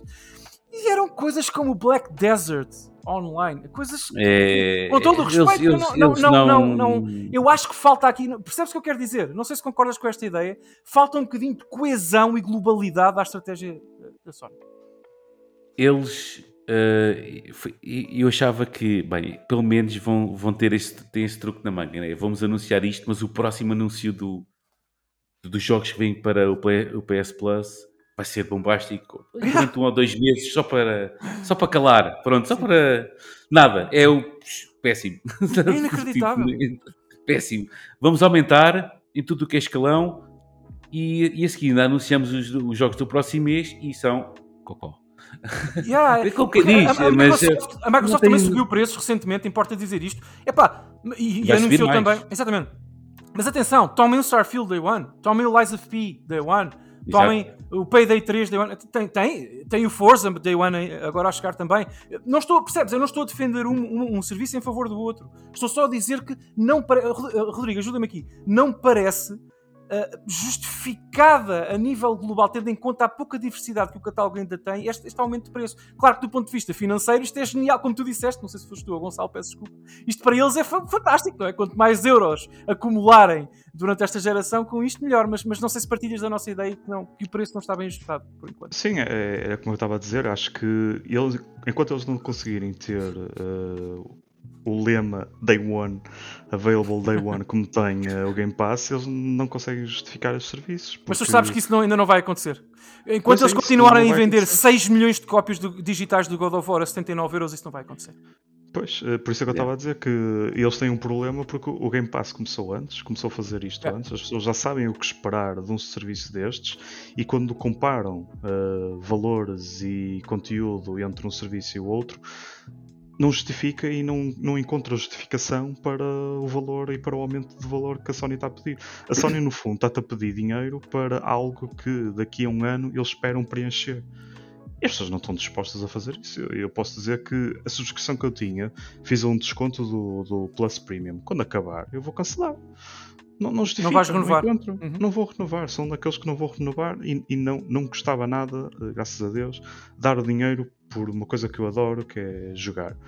Mas não justifica. Para que é que eu vou estar a pagar isto? Não tive nada em proveito. Eu na altura só subscrevi porque tinha desconto a dois jogos que queria comprar. Sim, sim. Então pronto, poupei ali. Isso é fixe. Yeah. É fixe, mas não me mantém para o resto da subscrição anual. Yeah. Porquê? Porque eu não vejo nenhum Day One a ser lançado no, no Game Pass, por exemplo. E mesmo os jogos, por exemplo, o Spider-Man 2, se calhar só daqui a um ano é que vai aparecer no PS Plus Premium. Ou no Essential, ou no, no Extra. Só daqui a um ano. E tipo, não, não, não justifica. Lá, lá, está. Não, não há justificação nenhuma. Era essa a sementinha da dúvida que o teu filho queria meter na cabeça da malta. E conseguiu! E conseguiu, era essa a sementinha. Onde é que anda o Day One? Onde é que anda? Porque a malta que é fã da Sony, repara, a malta, a malta que anda para ali a bilhar o dia todo no Twitter, a malta está sempre a cascar tipo no Xbox, mas na, lá dentro da cabeça deles ah, porque é que a gente não tem cenas Day One? Estás a ver? Repara, porque... é isso que custa dinheiro. É isso que custa dinheiro. E é, e é, isso que requer um investimento muito grande. E é aí que a Xbox tem andado a perder dinheiro como a caraças, porque eles pagam aos estudos para ter este privilégio. Exatamente. Eles pagam para ter este exclusivo. E pagam forte e feio. E com os subscritores que têm neste momento, não conseguem compensar. O que, o que eu estou a tentar argumentar é que a PlayStation, pelo contrário, eu acho que já deverá ter o número de subscritores suficientes para conseguir compensar as eventuais perdas de lucro que eles têm e, e certamente vão ter perdas de lucros, mas eles aqui têm é que uh, lá está, têm aqui por dois caminhos, ou, ou vão por um ou vão pelo outro, em que é ok, vamos abdicar de do nosso crescimento não ser tão eh, grande como tem vindo a ser, mas vamos dar estes serviços porque assim garantimos que temos este ecossistema, voltando aqui ao ecossistema, este ecossistema é sustentável ou então já está preparado para a próxima geração. Ok. E, Meus queridos, está... não estão aí por esse caminho. Está tirado o raio-x ao que é a PlayStation hoje. Falta falar um bocadinho do que vai ser no futuro. E eu queria pegar numa coisa que o, que o, que o Gonçalo disse porque eu acho que além destas, não é, desta, desta história que já explorámos do digital versus físico, eu acho que pelo menos concordamos que a Sony está a fazer um a, a, a, quase implorar às pessoas que subscrevam serviços e comprem coisas digitais, isso é pelo menos isso é claro, um, yeah. e é, nesse, é, para, é para aí que, que, que, o mercado e a proposta da Sony vai. Agora, falando um bocadinho menos de mercado e mais de jogos, importa também definir isso. Eu quero pegar no que tu disseste, uh, Gonçalo, live service versus experiências single player com orçamentos inflamados. Porque o nosso amigo Jim Ryan tem sido basicamente inconsistente. Básico, eu não sei se vocês sentem isto. É, é, houve um State é, of Play, eu acho que no primeiro segundo trimestre do ano, peço desculpa, não me lembro, em que no seguimento desse State of Play, onde foi anunciado, por exemplo, o novo jogo da Bungie, o Marathon, por exemplo, Marathon, uh, e, e, outros. Uh, claramente a mensagem, ele disse isto, portanto não, não é codificada, não é? Não, não é sujeita a. Não é mesmo. Que há uh, e haverá, doravante, para a PlayStation, um investimento fortíssimo. Em, não é? Ajudem-me. Uh, e é mesmo? Não, não. É, é, e, e, foi alavancado orçamento mesmo yeah, yeah. para isso. Para isso, para conteúdo live service. Portanto, jogos live service. Uh, que saem gratuitamente ou não, ou portanto há um, há um preço de entrada ou não, isso saberemos. No caso da PlayStation, há o preço de teres que ser online sim, sim. e teres que ter um, Pronto. um qualquer serviço PS Plus. Com certeza, com sim. certeza. Uh, e portanto, tem serviço de live service, como o Marathon vai claramente ser, e outros também que a Sony está a planear. Uh, mas depois, agora, recentemente, há uns eu sei, uma semana atrás, uns dias atrás, a quando da gravação aqui da nossa conversa, o Jim Ryan veio sublinhar, e curiosamente após todo, todo, todo o que, tudo o que aconteceu em tribunal com a Microsoft e a aquisição da Activision Blizzard e tudo mais, veio sublinhar que o foco, palavras dele, não minhas, que o foco da PlayStation continuará a ser as experiências single player claro. uh, que, a que estamos acabou, habituados. Acabou de sair o Starfield. Agora, tendo em conta, Gonçalo, e, devolvo, exatamente, tendo em conta, e devolvo-te agora a palavra, tendo em conta que, por exemplo, The Last of Us 2 teve um custo de produção de 250 milhões de dólares, tendo em conta que, como sabemos, todos os três aqui sabemos, que não apenas o custo de produção, mas também o tempo, muito importante, o tempo de desenvolvimento destas experiências conversa. é uma outra conversa, temos que encapsulá-la aqui. tem vindo a subir nas últimas gerações, desde a PS3 para cá tem sido uma loucura. Uh, uhum. Tendo em conta que esses dois valores, eh, esses dois, não é? essas duas curvas no gráfico têm vindo Sim. a subir, eu, eu quero perguntar-te se tu achas sustentável uma estratégia bidirecional. Portanto, se o Sr. Jim Ryan consegue orquestrar aqui o milagre de Nossa Senhora e apostar de forma igualitária e justa para quem gosta dos dois tipos de experiências no ecossistema PlayStation entre live services e jogos single player. Ora bem, uh, vai ter que ser, não é? Porque vai ter que ser. Vai ter, não, vai ter que dar, vai ter que dar, porque primeiro a Sony, a Sony ou, ou a divisão PlayStation, né, que, é de, que é de videojogos, yeah. nem a própria Sony tem tanto dinheiro como a Microsoft, ok? Ponto acento, não há deep pockets, não há. Uh, ok, torre aí dinheiro durante 20 anos para nós só a divisão de, de inteligência artificial paga isto tudo. Aliás, não, mentira. O Microsoft tipo, é, torre milhões de bilhões na divisão de inteligência artificial. Ah, o outro é melhor, pronto, fecha. sim, pois é. O chat GPT é melhor, fecha. Sim, sim. Pronto, portanto é assim Microsoft. Está tudo bem, está dito. A Sony não dá, não dá para fazer isso, não é? Nem menos com a divisão de gaming da, da PlayStation. Portanto, vai ter que dar. Uh, estão a investir, investiram forte. Eu acho que nunca investiram tanto, uh, tanto em software, se a gente puder falar nisso assim, desse, nesses termos. Uh, tem duas frentes: os, os single players, de, principalmente da, da Sony, pá, tem uma marca de qualidade que é manifestamente conhecida, não é? Gostando ou não depois do que é que possa sair dali, mas tem qualidade, tem wow factor, tem. São, pronto, já disse isto aqui. São aliudescos, ok? É uma coisa, é um evento, cada, cada single player que eles, que eles lançam, uh, e isso custa dinheiro a fazer, obviamente. Uh, tem. São, os jogos hoje são complexos, esses não deixam, são complexos igualmente. Tem Star Power, tem, tem campanhas de marketing que esses também custam muito dinheiro, ok? Uh, às vezes até ficando ela por ela com o custo de produção até. Um... Já agora, os 250 milhões de dólares do Last of, Last of Us, acho que incluindo também custo de marketing, portanto o bolo total que a Sony gastou para promover e, e fazer que, o jogo. E não sim, sabendo sim. e jurar que isto deve dar assim meio meio, se souber uma fatia bem dividida entre produção e, e marketing. Uh, assim que foi assim, yeah. Eu só sei que, que o Uncharted 3 custou 40 milhões de dólares e que o The Last of Us custou 250, uh, parte 2 custou 250. Há aqui, repara, uh, Gonçalo, se me permites também opinar antes de passar sim, a, sim, a, bola, claro. a, bola, ao, ao, ao, Rodrigo, até sobre o que tu disseste, parece-me uhum. insustentável uhum. este plano do Jim Ryan. Eu acho que tem que haver, eu acho que, como o Rodrigo disse, as pessoas que pagam pelo, uh, pelos serviços, não apenas pela plataforma, já criámos aqui uma divisão entre as duas coisas. Exato. Sony merecem conhecer mais intimamente os planos eu acho que se eu decidir pagar 150, 170, 160, o que for, euros por ano para subscrever por ano, não é? Ajudem-me, claro. É por ano. Por, sim, para, subscrever, claro que é por ano. Para subscrever o, o, o, modelo mais caro do PlayStation Plus, Plus, eu mereço uma nota da chefia da empresa que eu estou a apoiar sobre o, a, a, a, a, perspectiva, percebes, Gonçalo? A perspectiva de ter os títulos PlayStation que eu gosto neste serviço a perspectiva. E Ou pelo menos saber... de forma não mais rápida, no sentido não, não. em que. Claro, claro. Eu, eu, eu preciso saber se daqui a um ano. Bastava ser exatamente. Eu preciso, exatamente, Rodrigo, é isso mesmo, obrigado. Mais transparência. Eu preciso. Exatamente, e depois eu, como consumidor, decido se compro ou não essa ideia, com certeza. Eu preciso saber se, se subscrever hoje uma, um, um ano da tira mais cara do PlayStation Plus, eu preciso de saber se em maio.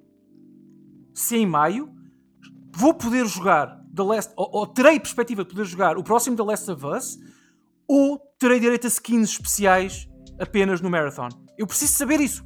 Eu preciso de ter um roadmap, utilizando ainda mais um anglicismo hoje. Preciso ter uma ideia da estratégia. E neste momento é um bocadinho inconclusivo, não é? Nós sabemos que, vêm mais, mais títulos, só para terminar, Gonçalo, vêm mais ah, títulos sim. single player, vêm mais produções caríssimas. Nós sabemos que isso é inevitável porque, como tu disseste muito bem, e o Rodrigo também já referiu isso, isso é parte da identidade, não apenas da proposta. Proposta e identidade são coisas diferentes. Porque o Kakuto Chojin também faz parte da identidade da Xbox, mas não da proposta, não está na, na, na ludoteca digital de serviço deles.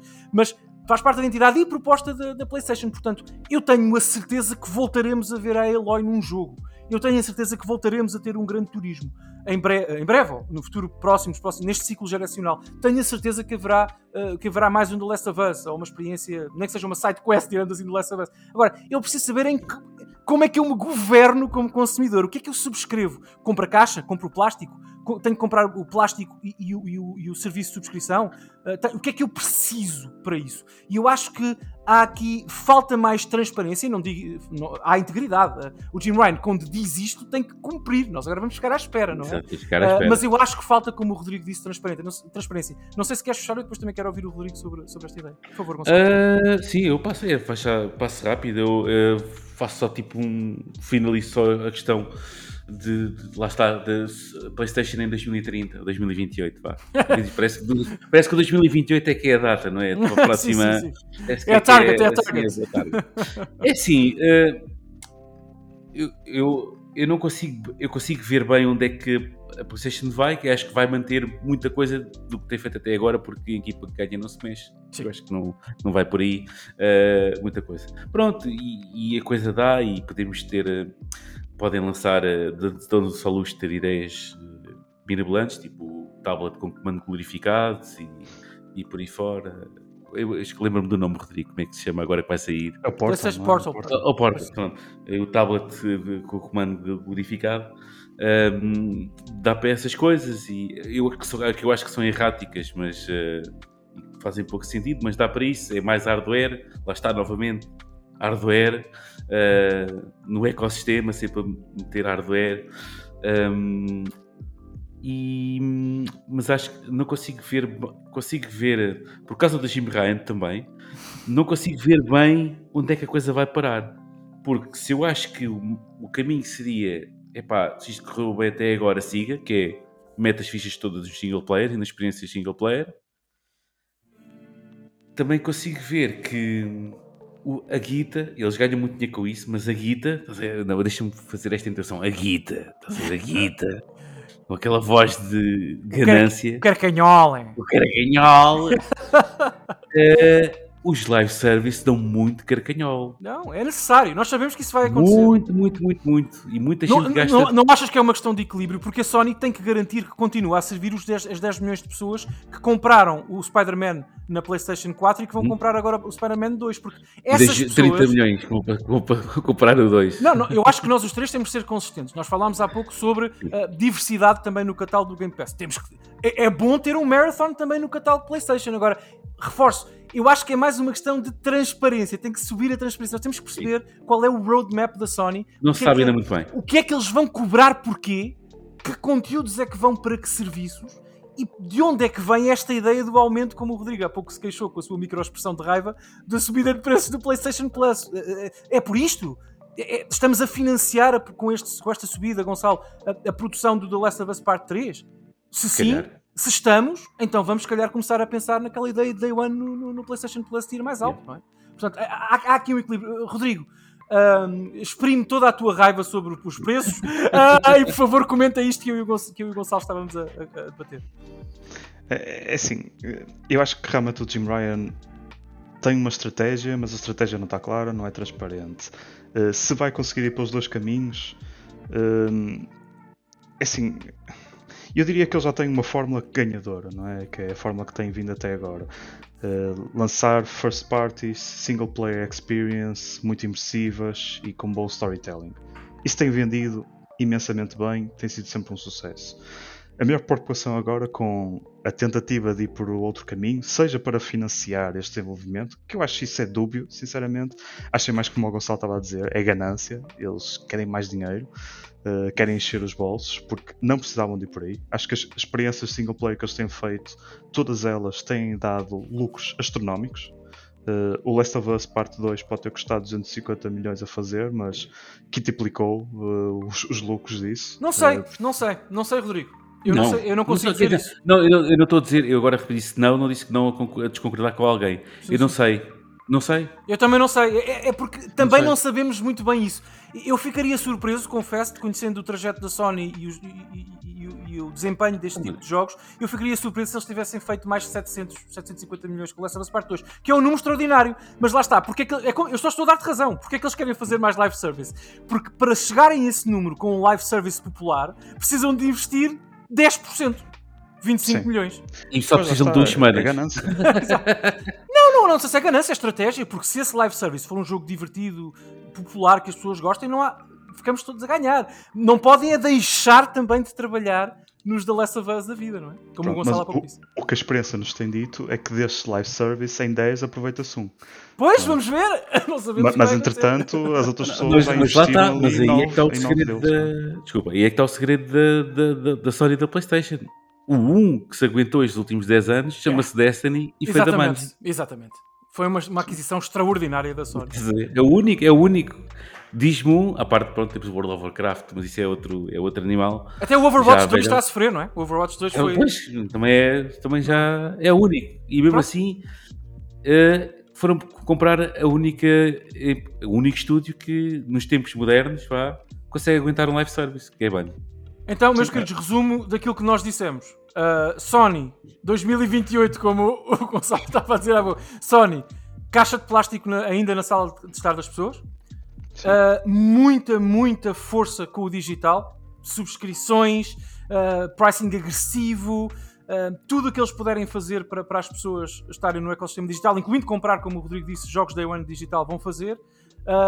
e PS Slim, PS5 Slim, provavelmente já sem leitor de Blu-ray, ou pelo menos com leitor opcional e num formato modular uh, onde as pessoas podem escolher comprar posteriormente uh, esse leitor para, para, jogar os seus jogos antigos. Acham que é mais ou menos isto que vai acontecer? É, é incrível como, exceto a Nintendo está em contraciclo, uh, como se calhar a próxima geração é que nem sequer ninguém vai sonhar em meter um leitor, do, do que quer que seja. Bom, meu caro Gonçalo, meu caro Gonçalo, vamos. Não vai haver. Meu caro Gonçalo, meu caro Rodrigo, vamos à Nintendo. Ora, a... eu agora tenho esta mesa, não consigo parar. Não, a, a, a Nintendo é basicamente, como se diz em Espanha, e perdoem porque eu adoro esta expressão, devia haver tradução em português, é um perro verde. É um cão verde, é uma coisa que não existe basicamente, é quase mitológica neste momento. A Nintendo. O que é? A Nintendo hoje é basicamente um Game Boy Pocket com uma impressora ligada onde imprime notas. Portanto, é uma máquina de imprimir dinheiro. Basicamente como foi na geração da S Wii, mas agora com uma coisa que não teve nesta geração, não sei se os meus amigos concordam aqui, que é unanimidade, unanimidade na parte crítica. Portanto, os críticos, a, a, opinião, a minha, a vossa, está de forma unânime, unânime está mais ou menos declara mais ou menos e, e, constantemente o seu amor à Nintendo. Parece que cada AAA, quadruple A, como eu às vezes lhe chamo, da Nintendo, cai sempre, sempre, sempre nas graças das pessoas. Vai-se lá saber porquê, não é?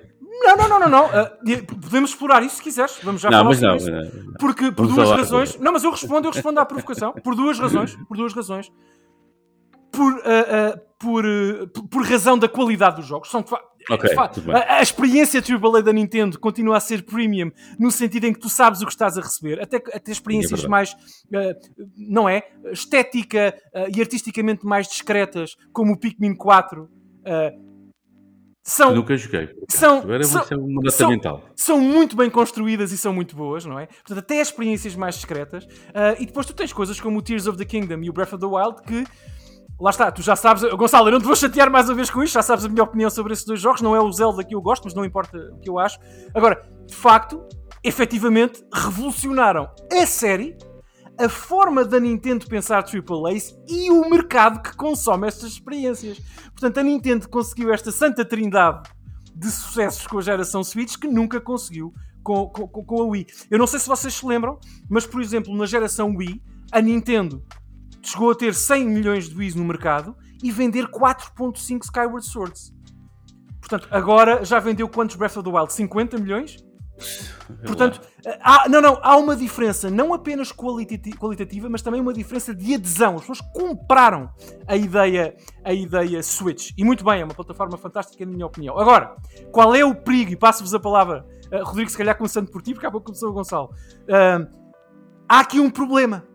E pegando no que o Gonçalo se- disse sobre a questão da- da- do formato dos jogos que aí vem, na, na inevitável Switch 2, que será inevitavelmente, ponho as mãos no fogo, aposto dinheiro com quem quiser, inevitavelmente lançada no próximo ano fis- fiscal, portanto, de março de 2024 a março de 2000, e- a, a- a 28 de fevereiro, ou ao início de março de 2025, tens a Switch 2 no mercado, sim ou sim. Agora, há aqui. A- a- a Nintendo está mais ou menos como esteve na geração Wii U, presa ao modelo Switch. A Nintendo pode. E vai. A Nintendo vai, não pode. Assumo o que estou aqui a dizer. Eu acho que sei o que estou a dizer. A Nintendo vai revolucionar a experiência da eShop, que é te- te- tecnologicamente é a experiência menos feliz das três eh, plataformas principais neste momento. Vai continuar a, a tornar mais robusto as suas plataformas, o seu sistema online, para potenciar as vendas online. A Nintendo também quer continuar a promover o seu ecossistema online, sabendo ainda, ou sabendo de qualquer forma, que a Nintendo domina completamente o Japão, que é um país de 132 milhões de pessoas, com uma install base gigantesca, gigantesca e as pessoas, grosso modo, compram, compram os jogos físicos no Japão. Ah, e, portanto, isso importa para as decisões da Nintendo, não da Sony já. Gonçalo, já falámos ATO, Já, já. mas para a Nintendo em Kyoto continua a importar. Agora, a Nintendo tem que. Corrijam-me se não concordarem comigo, ou, ou, por favor contrastem esta minha ideia. A Nintendo está obrigada na Switch 2 a manter o formato. Tem que ser uma consola híbrida. Pode ser outras coisas, mas isso tem que ser. E a manter a compatibilidade física dos cartuchos Switch. Portanto, no dia em que a Switch 2 sair, a Switch 2 pode ser pode, ser, pode parecer a N-Gage, ok? Pode ser qualquer coisa, nós não sabemos.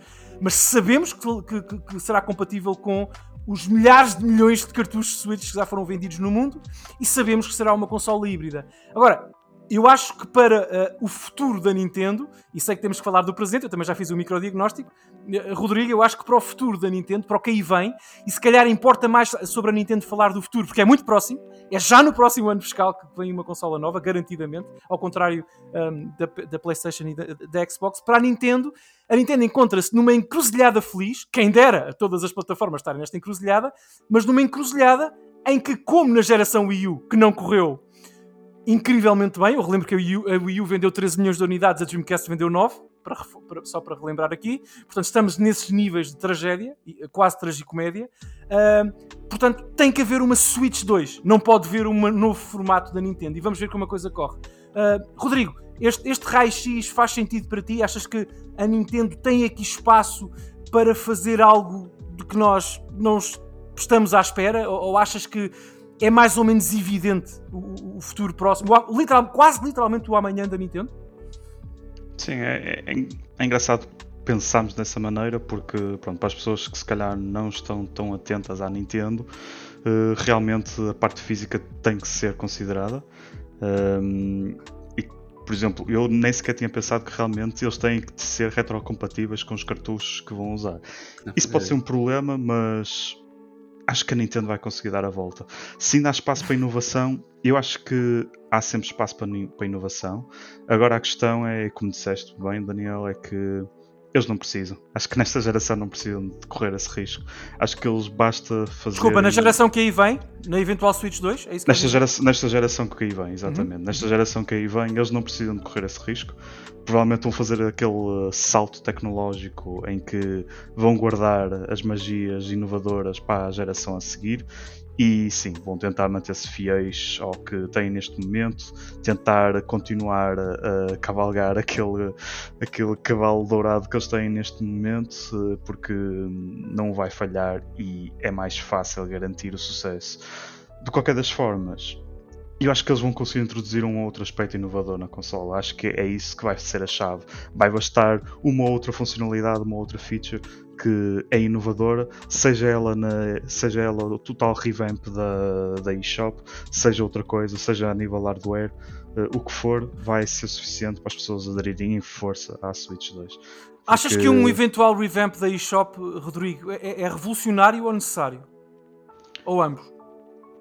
Eh, eu acho que é mais necessário do que revolucionário, pois. porque revolucionário. Eu acho que é espectáculo, difícil, mas tem que ser, não é? Portanto, eu acho que ninguém pois. vai comprar uma Switch 2 por causa de uma eShop nova. Eu acho que eh, Exatamente. as pessoas vão comprar jogos na eShop 2 se tiverem uma eShop mais funcional e rápida. Desculpa, sim. E acho que a própria Nintendo sabe que não vai ser o elemento diferenciador uh, deles com, com, com, com, concorrência. Não vai yeah. ser a eShop que vai revolucionar. Uh, eu acho que para eles é tipo meter uma skin nova na eShop, ser um bocadinho mais user-friendly, uh, que é a dificuldade que eles têm, nunca acertam na user-friendly, uh, mas vai bastar ter um bocadinho mais de cuidado com isso que é o suficiente. Ou seja, um revamp, um reskin da, da, eShop é suficiente. Não vão tentar revolucionar nada. Até porque já não há muito a fazer nesse aspecto e não vale a pena fazer muito mais nesse aspecto. Eles podem olhar ao que a PSN faz, podem olhar ao que a Xbox faz e fazer idêntico. E é o suficiente para as pessoas ficarem satisfeitas e dizerem é mais que suficiente, era mesmo isto que eu queria, uma experiência ao, ao nível dos outros. Não preciso que seja melhor, porque o melhor quer é que seja a Switch 2. E vai ser isso que, que, vai vender. Como fã da Nintendo, compreendo o que tu dizes, mas espero sinceramente que ninguém em Tóquio e em Kyoto pense como tu nesse sentido e não me interpretes mal. Porque a última vez que a Nintendo pensou e teve essa, essa, essa abordagem que tu acabas de definir, aconteceu a Wii U. A última vez que a equipa de engenharia e os executivos da Nintendo disseram basta fazer mais ou menos o mesmo portanto, retrocompatibilidade com a Wii, uh, basicamente criar uma Wii HD uh, com uma micro-revolução no gamepad, mas enfim, com os mesmos propósitos da, da, da suite da, da Wii, chega, é suficiente.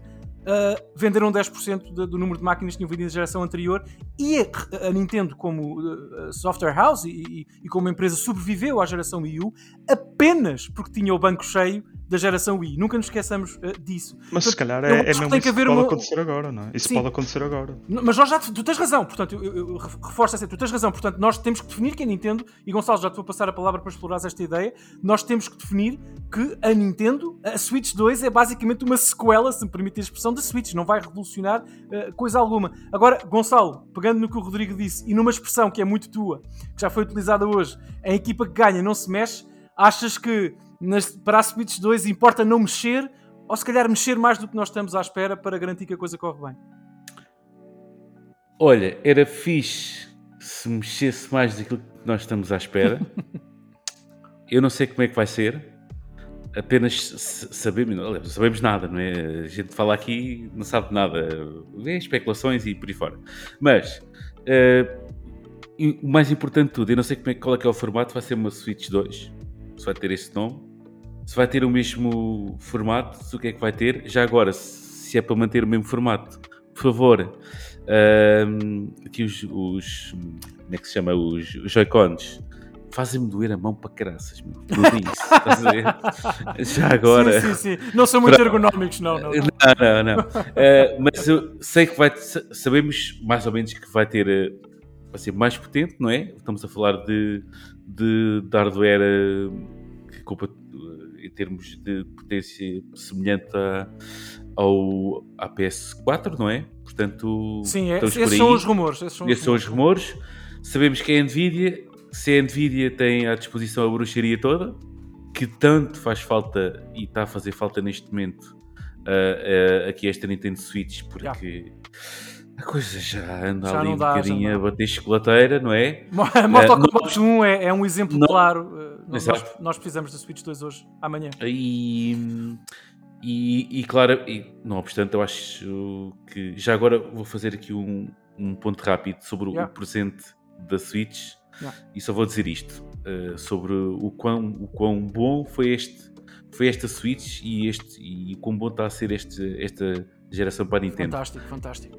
Eh, eh, só vou dizer isto e isso justifica tudo. Eu comprei uma. Yeah. Yeah, Eu comprei uma. Eu comprei uma. É incrível. Portanto, está tudo dito, né? Tipo, não há. Se eu, se eu que já tenho uma Nintendo para aí há 750 mil anos, fui convencido em fim de ciclo, em fim de ciclo, a comprar uma, ok? Epá, não vale a pena dizer mais nada em relação do quão bom é este hardware que aqui está e, e o software que o acompanha, não o software do, do user interface, que um horror, péssimo, meu Deus, mas em termos de, de jogos e de, e de propostas que tem e acima de tudo, e acima de tudo, a sua portabilidade. E é, eu acho que não sei como é que vai ser a próxima Switch, mas uma coisa vai ter que ter, vai ter a, ret, vai ter que ter a retrocompatibilidade e vai ter que ter a portabilidade. A partir daí, venha o que vier. Meus queridos, se quiserem um dia, ahm, se quiserem um dia explicar aos vossos, se quisermos explicar aos nossos netos o que foi o fenómeno Switch e o sucesso da Switch, digam-nos que existiam em 2023 mais pessoas no mundo ah, donas do Mario Kart 8 Deluxe do que existem subscritores do Game Pass. Exatamente. Ok? Portanto, ah, digam-lhes isso. Digam-lhes isso, que isto é rigorosamente verdade o que eu acabei de dizer. Portanto, é esmagador, é extraordinário. Agora, Gonçalo, tu fizeste uma microprevisão daquilo que vai ser a Switch 2 que eu acho que é muito acertada. E os rumores daquilo que vamos ouvindo nos bastidores também apontam para isso. Agora, aquilo que eu quero enviar aqui a questão para a mesa, e, e permite-me responder à minha própria pergunta, porque eu quero muito ouvir-vos a seguir, é Ok. se isso é suficiente, porque, e pegando Rodrigo naquilo que estávamos a dizer há pouco, se é suficiente, porque parece, parece. De- Deixem-me fazer-vos esta pergunta assim. E Gonçalo, eh, deixa-me começar por ti, porque foste tu que pegaste nesta, nesta ideia. Tu, se no Natal, no período festivo, digamos assim, do próximo ano, em 2024, tiveres a proposta da Nintendo, não é? 399 euros pela Switch 2, não sabemos como é que se vai chamar, claro, pela Switch 2. A form factor é exatamente igual à Switch. Portanto, tens melhores Joy-Cons, tens um melhor ecrã, tens melhor bateria comparativamente ao modelo V1 de lançamento. Uh, tens, tens tudo melhor, uh, portanto, já não tem aquele Phil Fisher Price, os, os Joy-Cons são mais ergonómicos, o ecrã é ligeiramente maior que o modelo Não há drift, não há nada. Drift, uh, não há drift, todos os teus jogos digitais e físicos são retrocompatíveis, alguns deles podem até receber hint, hint, patch- patches oficiais para terem melhor desempenho na consola nova. e a performance faz ali flirt com uma PS4 Pro, Ok. uh, uh, por aí. A 399 euros, um, um SKU assim, percebes? Sem jogo, é isto que tu compras no, no- no- lançamento. E tu sabes que tecnologicamente, percebes? E criativamente, nunca sabemos o que a Nintendo. Aí nem vale a pena fazer Aí previsões. vale já. a pena fazer Mas previsões. tecnologicamente, tu vais ter aquilo que a Sony teve há quase dois ciclos atrás, ok? E tu sabes que o Tears of the Kingdom 2 vai ser possivelmente, sem tocar na parte criativa, assumindo que é semelhante ao, ao Tears of the Kingdom, vai ser, vai correr a 60 frames por segundo em 1080p em, em- em modo hum, portátil, não é? Sim. E vai ser mais ou menos aquilo, percebes? Vai ser literalmente uma Switch 2 também a identidade, aquela expressão que nós utilizamos há pouco da ludoteca. Satisfaz-te isso? Isso como utilizador satisfaz-te? Dá-te vontade de gastar 400 euros nessa consola em, em outubro ou Olha, novembro do ano, do ano que? Vou- do- Vou-te vou-te responder muito rapidamente. Yeah. Eh, eu, neste momento, estou aqui a falar com vocês, tenho a minha Switch aqui no- ao lado do computador, está aqui à minha frente. Eu só estou à espera do dia que anunciem para dizer adeus a ela, para tipo ajuda ao capital, que é para depois ir comprar uma Switch 2, que é exato, que para mim pode ser exatamente a melhoria do que está aqui que eu compro. E achas que a maior parte dos utilizadores vão comprar essa ideia? Tenho a certeza absoluta. Ma- Mais do mesmo, só um, sal, só um saltinho Ma- tecnológico? É uma mais, ou pergunta me- honesta, mais é? do mesmo, Eu não estou a mais do insinuar me- que a resposta é não, estou literalmente Não, a não. perguntar-te. mais do mesmo com performance, vamos todos saltar para, para dentro do poço. Vamos? Rodrigo, responde Sem tu. dúvida. Sem dúvida. Sem dúvida. Fala, Rodrigo. É que e tu saber- achas? Não, não, é- eu acho que ele vai, já respondeu. Rodrigo, expl- Sim, explora sim, um bocadinho essa ideia. que- O que é que tu achas que, que- que esta Switch 2, que tecnologicamente conservadora, mas de facto apelativa, va- vai ser para, para nós? Porque assim, podemos falar, eh, então para dar um bocadinho mais de substância à resposta, Força. que é, sem dúvida alguma, vai ser exatamente isso que o Gonçalo disse. Mas acho que temos também ver um bocadinho do público-alvo, que é a Switch, e que quais são tipo os fãs da Nintendo. E eu acho que Yeah. a malta tipo quer é, é- quer é isto e não é difícil convencer.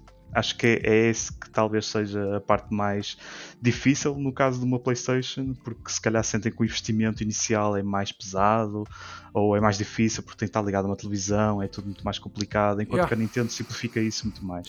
E as pessoas, pelo menos eu sinto isso, eh, Yeah. o público-alvo da Nintendo é, são pessoas que não se querem preocupar com o resto, querem algo para pegar e jogar e acabou e quer ter qualidade e não me preocupo com grandes ecossistemas e grandes universos e grandes planos de subscrição. Não. Eu acho que um dos grandes sucessos da Switch, e, quero que tu ouvires sobre isso também, que continues, um dos grandes sucessos da Switch, e Gonçalo pegando naquilo que falámos há pouco, é ter deixado, é, é a Nintendo como manufacturer, eh, digamos assim, ter deixado de ter público-alvo. Porque as 50 milhões de pessoas que compraram e ou têm o Mario Kart 8 Deluxe, não, constitu... não há um público-alvo aqui, percebes? É 10 vezes a população portuguesa. É toda a gente. Portanto, o público-alvo da Nintendo nesta geração é A, quem pode barra quer comprar a plataforma e B, quem gosta de videojogos. Porque sinceramente Sim, não eu- parece haver um público-alvo na, na geração Switch. Desculpa, diz Eu, isto. eu acho que o que aconteceu agora foi eles expandiram esse público-alvo.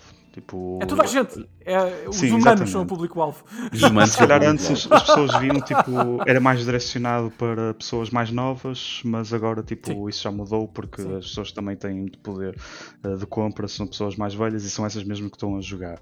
Yeah. Mas Eu acho vejo que há um pessoas a jogar Kirby que não jogaram na, na Wii. Mesmo Sim, na Wii, que foi uma exemplo. plataforma ultra bem sucedida, tu, por exemplo, eu acho que o público da Nintendo está a crescer com a Nintendo e para a Nintendo como consumidores, percebes? Eu acho que nós hoje, ah, sendo também nós, por exemplo, nós os três, mais velhos do que éramos, obviamente, há 10 anos ou 15 atrás, nós ainda assim compramos as propostas que, que na geração anterior, por exemplo, na Wii U, nós poderíamos entender como mais infantis para outro público-alvo, como eventos geracionais. O lançamento do- de um Kirby na Switch é um evento. É um evento, Sim. aquele lançamento daquele jogo, de um Pikmin também, isso não aconteceu nas gerações anteriores. Diz isto. Ah, Acho, acho que agora está a haver um- uma mudança de paradigma Yeah. e tipo, não quero meter labels em coisas, mas vamos imaginar aqueles script kiddies, os Call of Duties eh, afi- aficionados. Esses, se calhar, não são os, os primeiros pessoas a comprar uma Switch. Mas a Nintendo, é esse quer, que a Nintendo quer muito essa gente. A Nintendo quer muito essa gente. Quer muito, muito essa gente. Isso, isso poderia ser algo que, se calhar, a Switch 2 vai tentar aliciar essas pessoas, porque acho que ainda há muita gente que vê aquele estigma em que tipo a Nintendo não é uma cena para hardcore gamers. Eh, Mas tipo, isso, acho que ainda- sabes que se ouve muito isso. Eu acredito profundamente, e Gonçalo devolve-te a, a batata quente, pegando nisto que o Rodrigo disse, eu acredito que a Nintendo aguentaria mais um aninho fiscal com a Switch se não sentisse a necessidade tecnológica de garantir que o Mortal Kombat 2 tem paridade de vendas na Switch e na PS5. Eu acho, que, eu acho que sim, sinceramente, acho que a Nintendo quer mais paridade tecnológica com a, com com a competição. Eu acho que é a única coisa É a em única que a, a Switch, a, Switch falhou redondamente esta, esta geração. É a única, a única É má assim, notícia para a Switch. eu- eu- eu não sei qual foi o, o que é que. Para já, vamos ter também em conta uma coisa, não é? A Switch eh, nasceu como nasceu, mas também nasceu baratinha, não é? Hum, 350 Ok. euros. Epá, Sim, sim, sim. vamos sim, uma sim. coisa. Olha, tenta lá Sim, comprar sim. uma Steam Deck, um, um Asus ROG com mais potência, pronto, Sim. percebes? Porque se Uhum. fosse mais, fosse mais potente, tinha logo dois problemas, não é? É a bateria e, e é o preço do, do material, não é? E o tamanho também. E o tamanho, pronto. Eh, há essas coisas todas a, a jogar. eh, O peso, a em- ergonomia, tudo. não é? ergonomia e tudo. Uhum. Ou seja, tem muita coisa boa, a forma como está, o form factor foi um sucesso, não é? Porque se a gente acima de tudo pode dizer que uma Steam Deck é brutal, mas uma Steam Deck temos que largar os ombros, não é? Porque aquilo é um bocadinho maior do que é. do que é. A gente sabe um isso, tijolo, não é? é um tijolo. É um preto, tijolo, pá. é- é- tem, uma, tem uma portabilidade, entre aspas, ok? Eh, tem, pronto. Podemos. eh, Posso podemos só fazer um asterisco fazendo-te uma provocação? Tu não achas que a ROG Ally é, deveria ser ilegal uh, definir aquela plataforma como portátil, com uma hora de bateria? Ah, uma hora de bateria é impossível. Ali- Aliás, eh, Aquilo aí está é- uma das forças do Switch, não é? Um do. Aquilo é, aquilo das- é portátil, cara, Asus. Aquilo é cordless. São É coisas cordless, diferentes. exatamente, Não, não é cordless. portátil. Não podem lançar sim, um o dispositivo problema com uma hora está de aí. bateria portátil. não. O, o problema é que se vais esticar a performance ao máximo, não vais ter. eh, É, é física, não vais ter bateria. Mas espera, mas espera, mas espera. para- Mas, mas tu acreditas numa Switch 2 com modos de performance? Eu, eu não acho. Acho que não, vai, não vão sequer pensar Ah, não, nisso. não, eu, eu acredito, eu Sim. acredito que numa Switch 2 mais potente, Sim. já avançados 7 anos, ou 6, 7, 8 anos, agora também já não sei, quando lançar a ser 8 anos desde que saiu a Switch, não é? Yeah, mais yeah, ou menos. yep, yep, por aí. Ah, novas tecnologias, já, já o software muda, o hardware também mudam, as baterias mudam. E acho que o que vai acontecer é que ah, vai haver muita engenharia por parte, de, por parte da Nvidia e por parte da Nintendo, muito falatório. Vai ser um, com certeza uma coisa muito custom que vai acontecer para, para a Switch. E acho que aqueles DLSS, aquelas bruxarias vão estar todas incutidas já ah, na, na consola, mesmo já tudo preparadinho para, para receber o- os novos jogos, ok? Acho que vai ser uma coisa que. hum, Achas mesmo? Acho. Achas que. Achas, mas o quê? Day One? Achas que a consola sai, é. É pá, pronto, o Day One eu já vou, nos dias correm estar a dizer Day One. Sim. Mas achas que é, é esse, é esse o propósito da Nintendo? Eu acho, é? eu acho que o propósito da Nintendo é Uhum. foi tudo um sucesso, menos a, durabil- a durabilidade tecnológica da coisa, ok? Uh, E as experiências de third foi-se abaixo, foi abaixo muito depressa. Uh, ou seja, aguenta, a gente consegue jogar Tears of the Kingdom a 30 frames por segundo, desde que sejam constantes. Ah, pronto, está tudo bem. Tu não achas que a Uh, o- experiência, por exemplo, a, a- EA, a EA no ecossistema Nintendo, na, na eventual Switch 2, não resiste a mais uma geração com FIFA's Legacy Editions? Eu acho, que não, eu acho que a, a- a- a- Nintendo levou. Não, mas atenção que agora este não é Legacy, o que saiu para esta não. Switch. Não, não, sim. Repara, eu acho que a Nintendo levou o protótipo da Switch 2 aos developers à porta fechada na Gamescom, Ah, claro. onde estão os developers todos ocidentais, para como um chamariz, como um convite. Ei, pessoal, se corre na PS4 4 Pro, para o ano corre aqui também. Os nossos Epá, isso, isso, a demo, percebe? isso a demo foi a demo daquele jogo do Matrix. Epá, Yeah, uau, yeah, wow. uau. Se for isso, se for isso, uau. E o Breath of the. Wild a 60 frames por segundo, não é? Mas isso. Sim, eh, eu acho que uma das grandes, e depois há, de- há de haver esse corrupir no primeiro ano, ou imagina sai uma Switch 2, ou o rei- o que for, não sei, mas ou, os títulos obrigatórios de os, os dois, os dois, eh, os dois Zeldas a 60 frames por segundo, vai ter que Sim. acontecer. Pronto, desde que Vai seja que uma atualização. Uma O Mario atualização. Odyssey, o Mario Odyssey, Não, Rodrigo, não estragues, não borres a pintura, Rodrigo. Gratuito, gratuito. Não há remaster, não há remaster. Um update no cartucho. Não, não, update, update basta, quer dizer, não estamos aqui a. É, pá, se isso acontecer, se acontecer, se acontecer é, é, é brutal. Nunca mas, mas, mas eu termino também e já passo a palavra a toda a gente sobre o. o eh, e antes, se calhar, da gente falar sobre o futuro. Pronto, o que é que a gente acha que. Já estamos a estas- definir o futuro da, um da a Nintendo definir, há, é? muito tempo. Eu acho que está basicamente Eu acho que sim, definido. está basicamente definido. Ah, mas como- lá está, como eu disse, já referi aqui duas vezes, como é uma, é uma marca que anda em contraciclo, ou seja, quando outras vão a meio de geração, ah, a Nintendo ah, iniciou a geração dela própria, né, é muito sui generis nesse. Ou seja, não quer saber da console war, pronto. Se A é guerra que da Nintendo é consigo próprio, não é? É remodelar, sim. é Eu remodelar a eShop e garantir que o próximo shooter popular corre na Switch 2 é pouco mais Sim, que eu, eu acho, é? eu acho que toda a gente. Eu acho que depois é só para 5 ir e siga para bingo. Acho que não, não há, não há grande, grande, grande coisa. Eh, É só mesmo os problemas que estão identificados. Eu acho que eles certamente já terão um imenso feedback sobre estes anos todos de, de, de Switch. Eu acho que é importantíssimo teres uma, uma eShop competente na consola e acho que isso aumentava, aumentava as vendas, claramente. Yeah. O próprio site da Nintendo, eh, e eu Já esteve pior, já foi pior, já foi pior. vocês sabem disso melhor que eu, eu só há meia dúzia de meses. Yeah. Mas é. É, é, é. Meu Deus.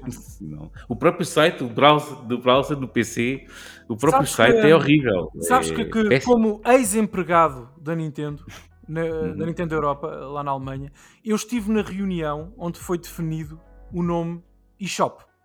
Aquela Ok. reunião acabou e nós definimos o nome eShop da Nintendo para, para, para todo. Pelo menos o voto europeu nesse sentido. para- para Voto europeu. não posso dizer muito mais que isto. Em off, um dia, após, se me pagares muitas cervejas, eu conto como foi essa reunião para tu Ah, perceberes pagar bocadinho cervejas posso pensar- para, para tu veres como funciona a Nintendo. Ah, só posso dizer-te, e sem qualquer eh, profundidade profissional, é só uma opinião, uma observação, até como fã que, tu- que vocês também têm.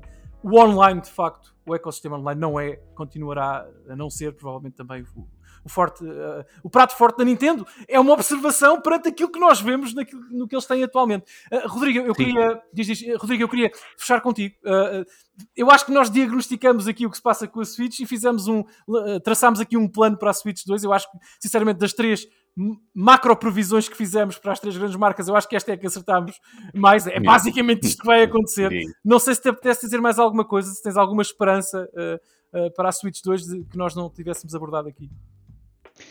A minha esperança, pronto, tenho duas, Uhum. vou tentar simplificar, é que o hardware da Switch 2 seja mesmo potente. Se for ao nível da PS4, acho que é bom, não é excelente, mas já é bom. E a segunda esperança é que tragam um, um first party inovador, novo. Ah! Eu espero que saia com o Metroid Prime 4. É o meu único desejo. Pelo amor de Deus, Prime, o que é que se Não, passa? não, Mas isso- eu, eu, eu queria um novo IP. Um Eu novo queria um IP, uma cena IP. nova, não é? Uma cena nova. Por- eh, Olha, eu por acaso não sei e, e faço esta pergunta a vocês porque eu não sou assim grande conhecedor. Eh, mas há, há quanto tempo é que. Ah, temos o Splatoon, se calhar. É? Splatoon. Splatoon é o mais recente. O mais recente. Que nasceu na Wii U, curiosamente. Nasceu na Wii U e já lá vão uns anos, não é? Portanto, E é uma Nintendo- experiência mais focada em multiplayer. E é uma experiência mais focada em E depois multiplayer. tens algumas micro experiências da eShop da 3DS que não, É. não são, não são Porque- séries, são experiências, não é? Sim, sim. Portanto, por- porque há uma coisa, por acaso, se calhar a grande inovação que, que poderia haver na Nintendo, se calhar nem era na questão do hardware, era na questão de É. trazer um IP que fosse Novos completamente IPs, diferente e que não dependesse do Super Mario nem do. Era tão bom.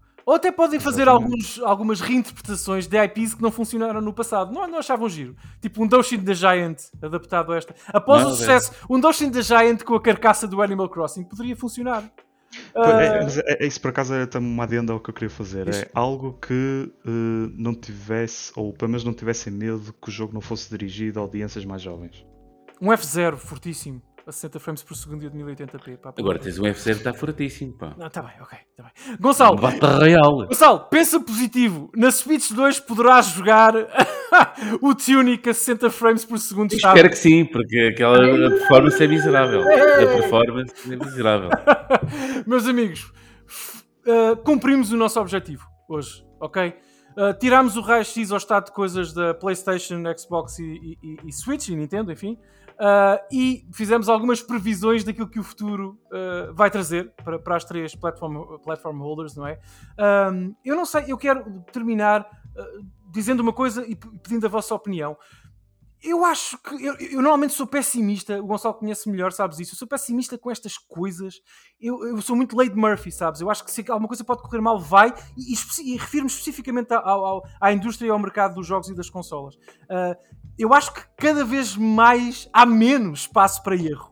Percebes? Esse conservadorismo, eventual conserva- conservadorismo da Switch 2 que nós abordámos aqui tem sentido, porque aconteceu o que aconteceu com, com o Wii U e não há espaço para, para, para errar. Ah, portanto, eu acho que, que as coisas vão nesse sentido, mas eu, quero ser positivo hoje, Gonçalo e Rodrigo. Eu acho que um, além uh, dos muitos live services da Sony que eu não vou jogar, dos- das muitas alterações de preço que vem do PlayStation Plus que eu não vou subscrever, das tiers, uh, da contínua subida de preço do Game Pass que eu não vou uh, apoiar, que não vou apoiar como consumidor, eu acho que ainda assim Switch, Xbox e PlayStation continuarão a ter jogos extraordinários porque nós vivemos numa espécie de era dourada, de- era dourada Gonçalo, e se calhar passando por ti e pegando numa expressão que tu utilizaste há pouco, da criatividade.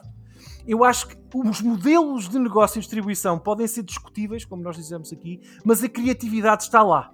Ah, acho que de facto se a Nintendo porventura anunciar um F0 no lançamento do, do, do, da próxima Switch, é só, só um exemplo, há uma possibilidade de ser o mais incrível F0 já criado. A mesma coisa para o Star Fox, a mesma coisa para o próximo The Last of Us. Há muita gente com muito talento a ganhar muito bem para fazer muitos bons jogos. Uh, uh, não é? Uh, nestas, nestas três empresas, como nunca existiu. Portanto, eu acho que nós passámos este, esta, estas quase duas horas a, a, falar sobre tecnologia e previsões de mercado e tudo mais, e, e, se calhar um bocadinho menos da parte criativa, e era esse o nosso propósito, não é? Sim, sim. Mas eu acho que criativamente estamos, estamos a salvo. Eu acho que nos próximos ah, anos haverão sempre grandes jogos nas três. Ah, vai sempre, e, e, contaremos sempre, eu tenho que meter aqui uma lasca sobre isso também, yeah. e, e, quando faltar a criatividade, temos sempre virar para, para o mercado indie, então aí... Sim, mas até aí, até aí. aí, aí. Uh, podemos sempre ter os Vampire Survivors da vida, yes. uh, que por acaso já, já me colei valentemente no verão. Que jogo, que jogo. Uh, Uh, e, e, há de haver sempre coisas, experiências completamente diferentes. Eu acho, eu acho que é o que falta. E se calhar não dava outro episódio, mas em termos de, neste momento, o que, se calhar o que, o que se calhar em termos de hardware, a malta tenta puxar sempre o mais à frente possível. Em termos de software, falando da indústria dos videojogos, né, e o software aqui são os videojogos, a malta anda a querer andar um bocadinho conservadora demais, mas e, aqui, e um bocadinho esticar a corda, tipo, ok, pronto. Esticar a corda no sentido, estamos demasiado tempo sempre a jogar a mesma coisa, a mesma, na mesma experiência, e devíamos estar menos tempo e a experienciar coisas novas. Eu acho que há espaço para cada vez mais surpresas como o Baldur's Gate 3, percebes?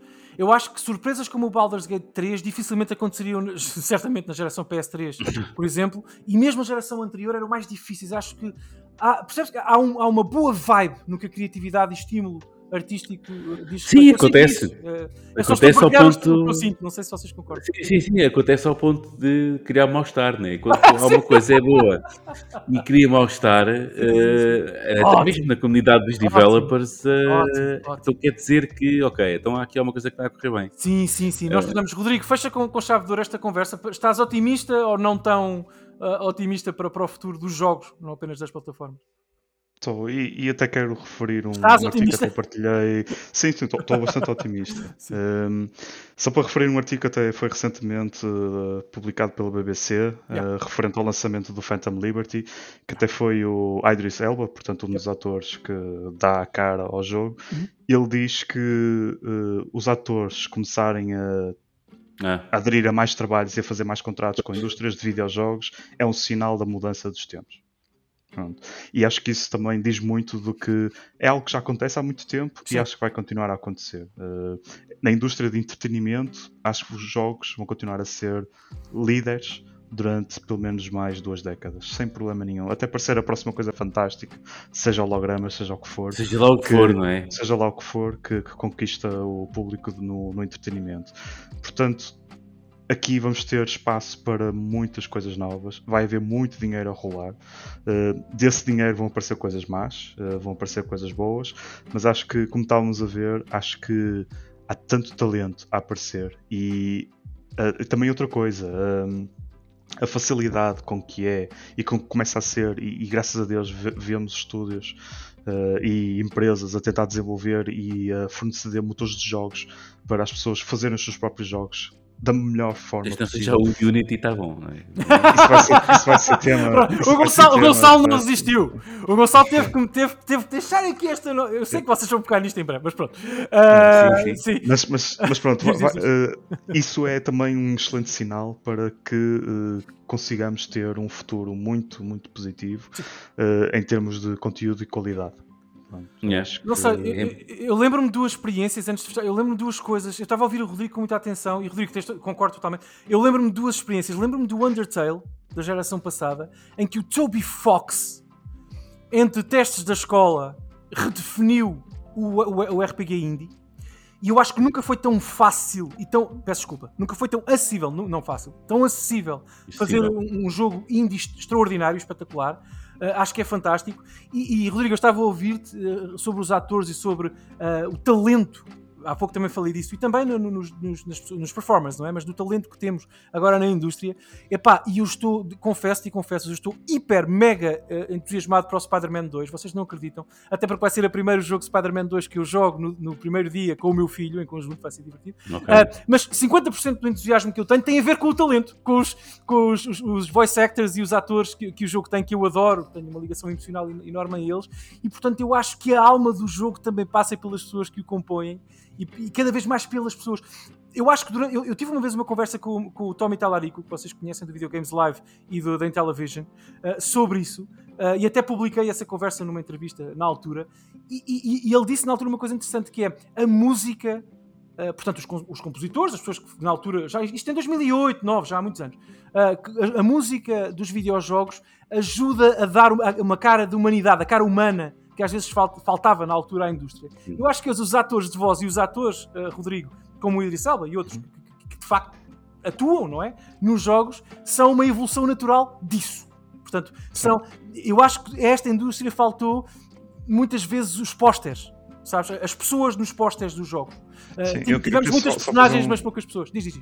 Uma correção, porque eu acho que para além de ser acessível, é mesmo mais fácil. Ao início disseste mais fácil, mas é mesmo mais fácil. Pronto, eu tenho, tenho que ter algum cuidado porque não, eu não quero insinuar que o Undertale foi fácil. Eu sei que demorou muitos anos a fazer e, e foi um Pronto, o que eu estou a dizer agora é que mesmo os próprios motores de jogo sim, sim, sim. têm tantas funcionalidades que são que são mesmo direcionadas a facilitar yeah. e, um, e a possibilitar até mesmo pessoas com pouco conhecimento de programação que consigam criar o seu jogo. Tu tens Portanto, RPGs é, comerciais é feitos no RPG Maker. Eu acho que todos Sim, aqui, é nós conseguimos fazer um RPG hoje à noite. Uh, Sim. Não sei se no meu caso ficará terrível e será cheio de innuendo e, coisas horríveis, mas, mas conseguirei. Uh, Gonçalo, apetece dizer que temos mesmo que fechar, mas como o Rodrigo Vou falou, fechar, mas não sei se apetece dizer só uma coisinha, tem que ser, que o, sobre o futuro aqui da indústria e tudo que e vou resumir estas duas horas, que, ou duas horas, ou uma hora e meia, ou quase. Ainda não chegou duas horas, está quase. Está quase. Uh, e vou resumir uh, claramente isto tudo. É, o, a indústria dos, video, dos videojogos pode ir para onde quer que vá, pode ter a direção que tiver, yeah. mas há uma coisa que nós temos a certeza uh, é que não vai ser o VR, ok? Boa noite. Um grande Boa abraço. Tarde, bom dia. Um grande abraço Tchau. para o meu amigo Luís Magalhães. E sim, o futuro não é realidade virtual, ainda, ainda passará pelos não. botões. não acredito que disseste isso agora no fim. Pessoal, foi um privilégio ter-vos aqui. Uh, obrigado. Temos que colaborar mais vezes. Espero que os ouvintes dos dois programas tenham gostado também da conversa vai, gosto de.